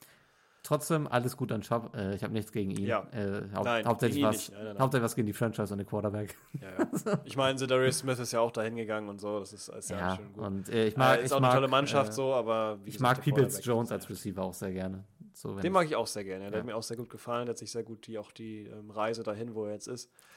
Aber genau, Nick Chubb. Ähm, und er ist nicht der Einzige mit der, mit der Art von, von Verletzungen, tatsächlich schon, also zumindest mit der Härte. Ja, das An sich gibt es aber auch noch andere Running Backs, die leider sehr viel einstecken mussten in dieser Liga. Ja. Und zwar ähm, muss ich da denken an Saquon Barkley zum Beispiel, der auch gerade verletzt ist. Genau, Barkley, der Week, auch verletzt Week, raus ist. Genau, der ist auf einer Week-to-Week-Basis jetzt gerade. Ja, halte ich auch ähm, noch also für. Ich halte das auch erstmal für so zwei, drei Wochen Pause bei ihm. Ähm, Ja, bei, den, bei den Saints ist es äh, auch noch zu einer Verletzung gekommen. Ähm, war das Williams? Ja, ne? Saints Williams. Äh, das kann gut sein, das weiß ich leider gar nicht, denn das war jetzt einer der, wenigen, die ich mir nicht aufgeschrieben habe Achso, von den äh, äh, kurzer Darstellung. Ja, Jamal Williams haben. ist es, der hat sich auch verletzt. Ähm, scheint aber auch noch nicht so schlimm zu sein. Ähm, aber ist natürlich bei den Saints, die jetzt auch gerade immer noch mit der Camara Sus Suspension äh, zu tun haben, wird es natürlich da auch dünn, ähm, was die richtig. Running Backs angeht. Mal gucken, ob der dann äh, wiederkommen kann. Also Ja. war Also schon wir haben, genau, also in Woche in der- zwei, in wir der- machen gut weiter, was äh, Injuries angeht. Ja, auf jeden Fall. Also wenn gerade was Running Back an Injuries angeht, sind wir da ja schon, wenn man das mal zusammennimmt, äh, da haben wir ja letzte Woche schon drüber gesprochen, J.K. Dobbins, Season Ending, Nick Chubb, Season Ending, äh, Saquon Barkley, Week to Week Ja. Basis. Ähm, es ist schon krass, was da an der Running Back ähm, ja, Area so, so rumgeht. Und teilweise auch, ich glaube, OBJ, der hat sich auch wieder verletzt. Stimmt, äh, ja, also Ravens. Da war aber, glaube ich, auch nur, auch- nur was über den. Ich glaube, das war auch nicht so Ja, wild. genau. Das aber sah, hey, das sah auch nicht meine, so mein Hot. Take, Michael Thomas, der ist noch gut. Der ist zwar auf dem Rücken gefallen, aber ist alles gut. Ich habe mir Ja, die Highlights gesehen, dachte, oh, oh, oh. Bleibt Bei den. Steelers, äh, Quatsch, bei den Steelers. bei den Saints, der hat sich ein bisschen sehr gestreckt und wie du halt sagst, der war wieder sehr physical unterwegs, aber Ja. äh, ist alles gut. Das ist gut Bin ich froh. Der lebt noch. So. Genau. Kurzes Thema zu den Genau. Bengals, bevor wir zu den Spielen nächste Woche übergehen. Ja, wenn wir doch schon bei OBJ sind, ne, das habe ich Ja. natürlich äh, wissens diese Überleitung gebaut. Sehr, sehr schön. Also die Ravens Mhm. gewinnen mit 27 zu 24 gegen die Bengals. Rein Ja, von dem. Score denkt man jetzt, ah, okay, Bengals könnten sich nach dem schon eher peinlichen Auftritt nach Woche 1 vielleicht ein bisschen fangen. Ich finde, der Score trügt. So, warum trügt er? Weil Cincinnati ein äh, Punt-Return-Touchdown in diesem Spiel macht. Ja. Ähm, und das ist erst im zweiten Quarter und bevor sie überhaupt einen First Down an den Mann gebracht haben. Es wird zum Ende dieses Spiels besser und die Offense sieht ein bisschen funktionaler aus. Trotzdem ist immer noch extrem viel Sand im Getriebe. Und Ja, also es hat wirklich, ne, man darf auch nicht vergessen, also in, also in dem, dem Fall hat es bis zum Touchdown von den Bengals ja, hat es äh, sehr lange gedauert. Also zwei Minuten äh, noch zu spielen in der dritten, im dritten Quarter. genau, also man hat das erste Mal Man hat offensiv, bis auf diesen Punt-Return, der nicht zur Offense richtig zählt, sondern ein Special Teams Touchdown ist, hat diese Offense eigentlich gar nichts an den Mann gebracht. Und ähm, wenn wir das in Yards gucken, Baltimore macht 415 Yards, Baltimore macht aber auch, um das kurz einmal abzuhaken, Baltimore als Team steht gerade unfassbar gut da. Also die, die Defense von Baltimore ist richtig, richtig stark. Die Offense mit Lamar Jackson funktioniert gut. Man hat ein Receiving Core aufgebaut, ein bisschen unter dem Radar mit einem Nelson Aguilar, mit einem äh, OBJ, der jetzt dort äh, untergebracht ist, mit äh, einem Zay Flowers, der sich als Rookie direkt sehr wichtig präsentiert. Man hat, Ja, man hat plötzlich einen nice Receiver Room für Jackson da gebaut. Ähm, Ja. Und äh, man hat ja auch immer noch äh, Mark Andrews als, als Tight End Anspielstation da. Die Offense funktioniert, die Defense ist wahrscheinlich so insgesamt die stärkere Unit, die ist wirklich auf einem Top-Level unterwegs und ähm, ist ein Team, was, was wirklich, wirklich gut aussieht. Also, die ich auf jeden Fall Stand jetzt in, die Playoffs, in den Playoffs vermute. Ähm, und die eigentlich auch vier Quarter lang die Bengals bullien. Das würde ich fast sogar so sagen. Also, diese, Die spielen ziemlich mit denen, ja, merkt man auch. Also Die kontrollieren die eigentlich voll. Scoring, ja. die kontrollieren die, ja. Die, die sind äh, Herrscher über das Spiel und haben deswegen nur zu Recht gewonnen. Und da ist auch der Punkt, wo du es gerade sagst, äh, das Scoring, das drückt da sehr drüber hinaus. Man Der, der, aus, als der, End, genau, der. Endscore wirkt so, als hätten da zwei Teams auf Augenhöhe. Das, das spiegelt das gar nicht wieder. Und das finde ich, finde ich sehr trügerisch, gerade was bei den Bengals äh, abläuft, weil ich das auch gerade sehr schwer fassen kann, was nicht funktioniert. Also Chase ist gar nicht in der Saison drin. Die Touchdowns, die hier durchs Passing Play äh, passieren, kommen über T. Higgins, der ähm, mit acht Receptions, knapp 90 Yards Top-Receiver ähm, in diesem Spiel ist. Aber Mhm. insgesamt einfach sehr wenig Yards für eine Bengals Offense, die von rein den Ja, Anlagen Mixon eigentlich auf den, auf, eigentlich zu den Top 5 Mannschaften gehören kann. Ja, natürlich. Ja. Also, äh, Earl Smith Jr. ist auch ein guter, naja, den kenne ich nur von den Vikings, deswegen Ja. nicht den jetzt. Das ist eigentlich kein guter Tight End als, Receiver. Aber T. Higgins, Tyler Boyd, Joe Mixon, Jamar Chase, hallo. Das sind eigentlich super Waffen. Ja, das ist total. Also ich meines Erachtens ist es, ist es nahezu theoretisch ein äh, so sehr solider äh, Receiving Core. Findest du, also das ist ja wirklich alle Ja. sind äh, Highlight Receiver. Und, Und so eine Dichte muss man erstmal suchen in einer Mannschaft. ich weiß nicht, wie deutlich das in den Highlights hervorkommt, ähm, aber ich finde, Joe Burrow wirkt auch irgendwie gerade mit der Situation so ein bisschen verwundert. Also Ja. wirkt irgendwie so ein bisschen, Ja.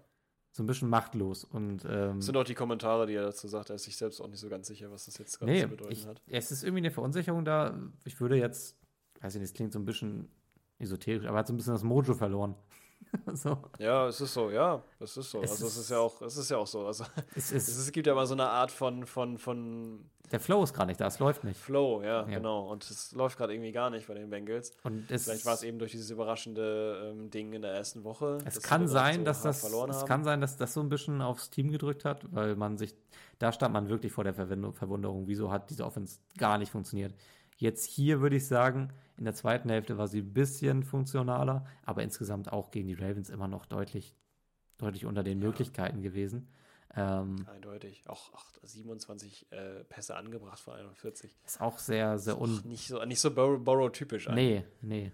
Und ich meine, diese 27 Yards, äh, 27 Completions reichen nur für 222 Yards. das ist auch tendenziell weniger. Ähm, es funktioniert, auf den, auf den tiefen Bällen funktioniert gerade gar nichts. Chase ist, wie gesagt, auch gar nicht in Ja. den Spielen drin. Ähm, T. Higgins macht so meistens so Mitteldistanzdinger von so 10, 15 Yards. Aber, also die strugglen sehr, insgesamt einfach sogar First Downs zu erzielen. Und das bin ich von den Bengals gar nicht gewohnt. Ja, Ja, das ist so. Das, äh, vor allem, wenn man denkt, dass die mal ein Contender waren, ziemlich starker sogar. ja, Sogar ja auch im Super Bowl gespielt haben. ja. Zum Ende des Spiels holt sich äh, Bo dann auch noch eine Wadenverletzung ab. Da ist jetzt auch noch nicht. Oh, ja, stimmt, genau. Das ist auch noch gar nicht äh, genau. Ich glaube aber, das war jetzt äh, okay noch. Ja, es ist so eine relativ typische Verletzung, die, weiß ich nicht, viele in der Saison mal haben. Ich glaube auch nicht, dass sie ernsthaft sein wird. Kann aber sein, dass er nächste Woche fehlt. Ja, Mal gucken. es kann sein. Also es sieht tatsächlich so aus, als würde er tatsächlich nächste Woche fehlen würden. Äh, Mhm. wü- würden würde. Fehlen würde. ja. Ähm, ähm, wird allgemein angenommen, ist schwer zu sagen, ob das äh, funktioniert, ob der ähm, dann wieder auftreten kann oder eben nicht. Ähm, wen wir dann stattdessen sehen würde, würden, äh, ist dann ja, Jake Browning. Mhm. Von dem weiß ich jetzt auch wenig bis gar nichts. Nee, Also, äh, ich auch ob eher, eher gesehen nichts. Haben, dass ein Quarterback ist, der irgendwie mal Nee, kann gedraftet ich, wurde oder so. Für den weiß kann ich jetzt auch nicht so viel zu sagen. Aber nichts. das wird, wird spannend zu sehen sein, ob die Bengals Offense sich dann jetzt auch wirklich mal fängt. Also ich gehe eigentlich Ja. davon aus, auf dem Papier, Das- auf dem Papier ist mir die zu stark, als dass ich jetzt davon ausgehe, dass sich das nicht weiterentwickeln wird. Ähm, aber ich finde es jetzt doch in den ersten zwei Wochen dann doch sehr verwunderlich, wie viel sind im Getriebe ist. Aber wir bleiben optimistisch. Ja, auf jeden Fall.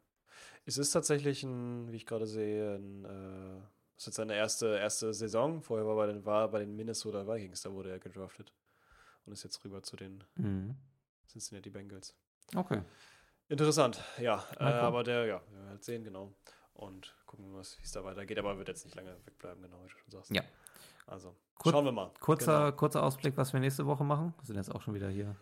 Ja, genau, wir Zeit. sind schon wieder dabei. Ja, das ist wie letztes Jahr, äh, letzte Woche. Ja, scheint sich da so äh, einzupendeln. genau. Scheint sich so einzupendeln, ja. Kann man auf jeden Fall kann man machen. Ist ja auch normal bei den ganzen Sachen, die zu bereden sind. Also das wollen wir erstmal schaffen, das alles Ja. irgendwie anders darzustellen. Wir wollen halt auch über unsere Teams reden. Aber das gucken wir jetzt erstmal gerade, ob wir das jetzt dieses Mal auch machen. Mhm. Denn wir haben ein Schedule. So, welche Spiele haben wir denn da? Welche Ich würde dir als äh, Partie unterbreiten Buffalo gegen Washington.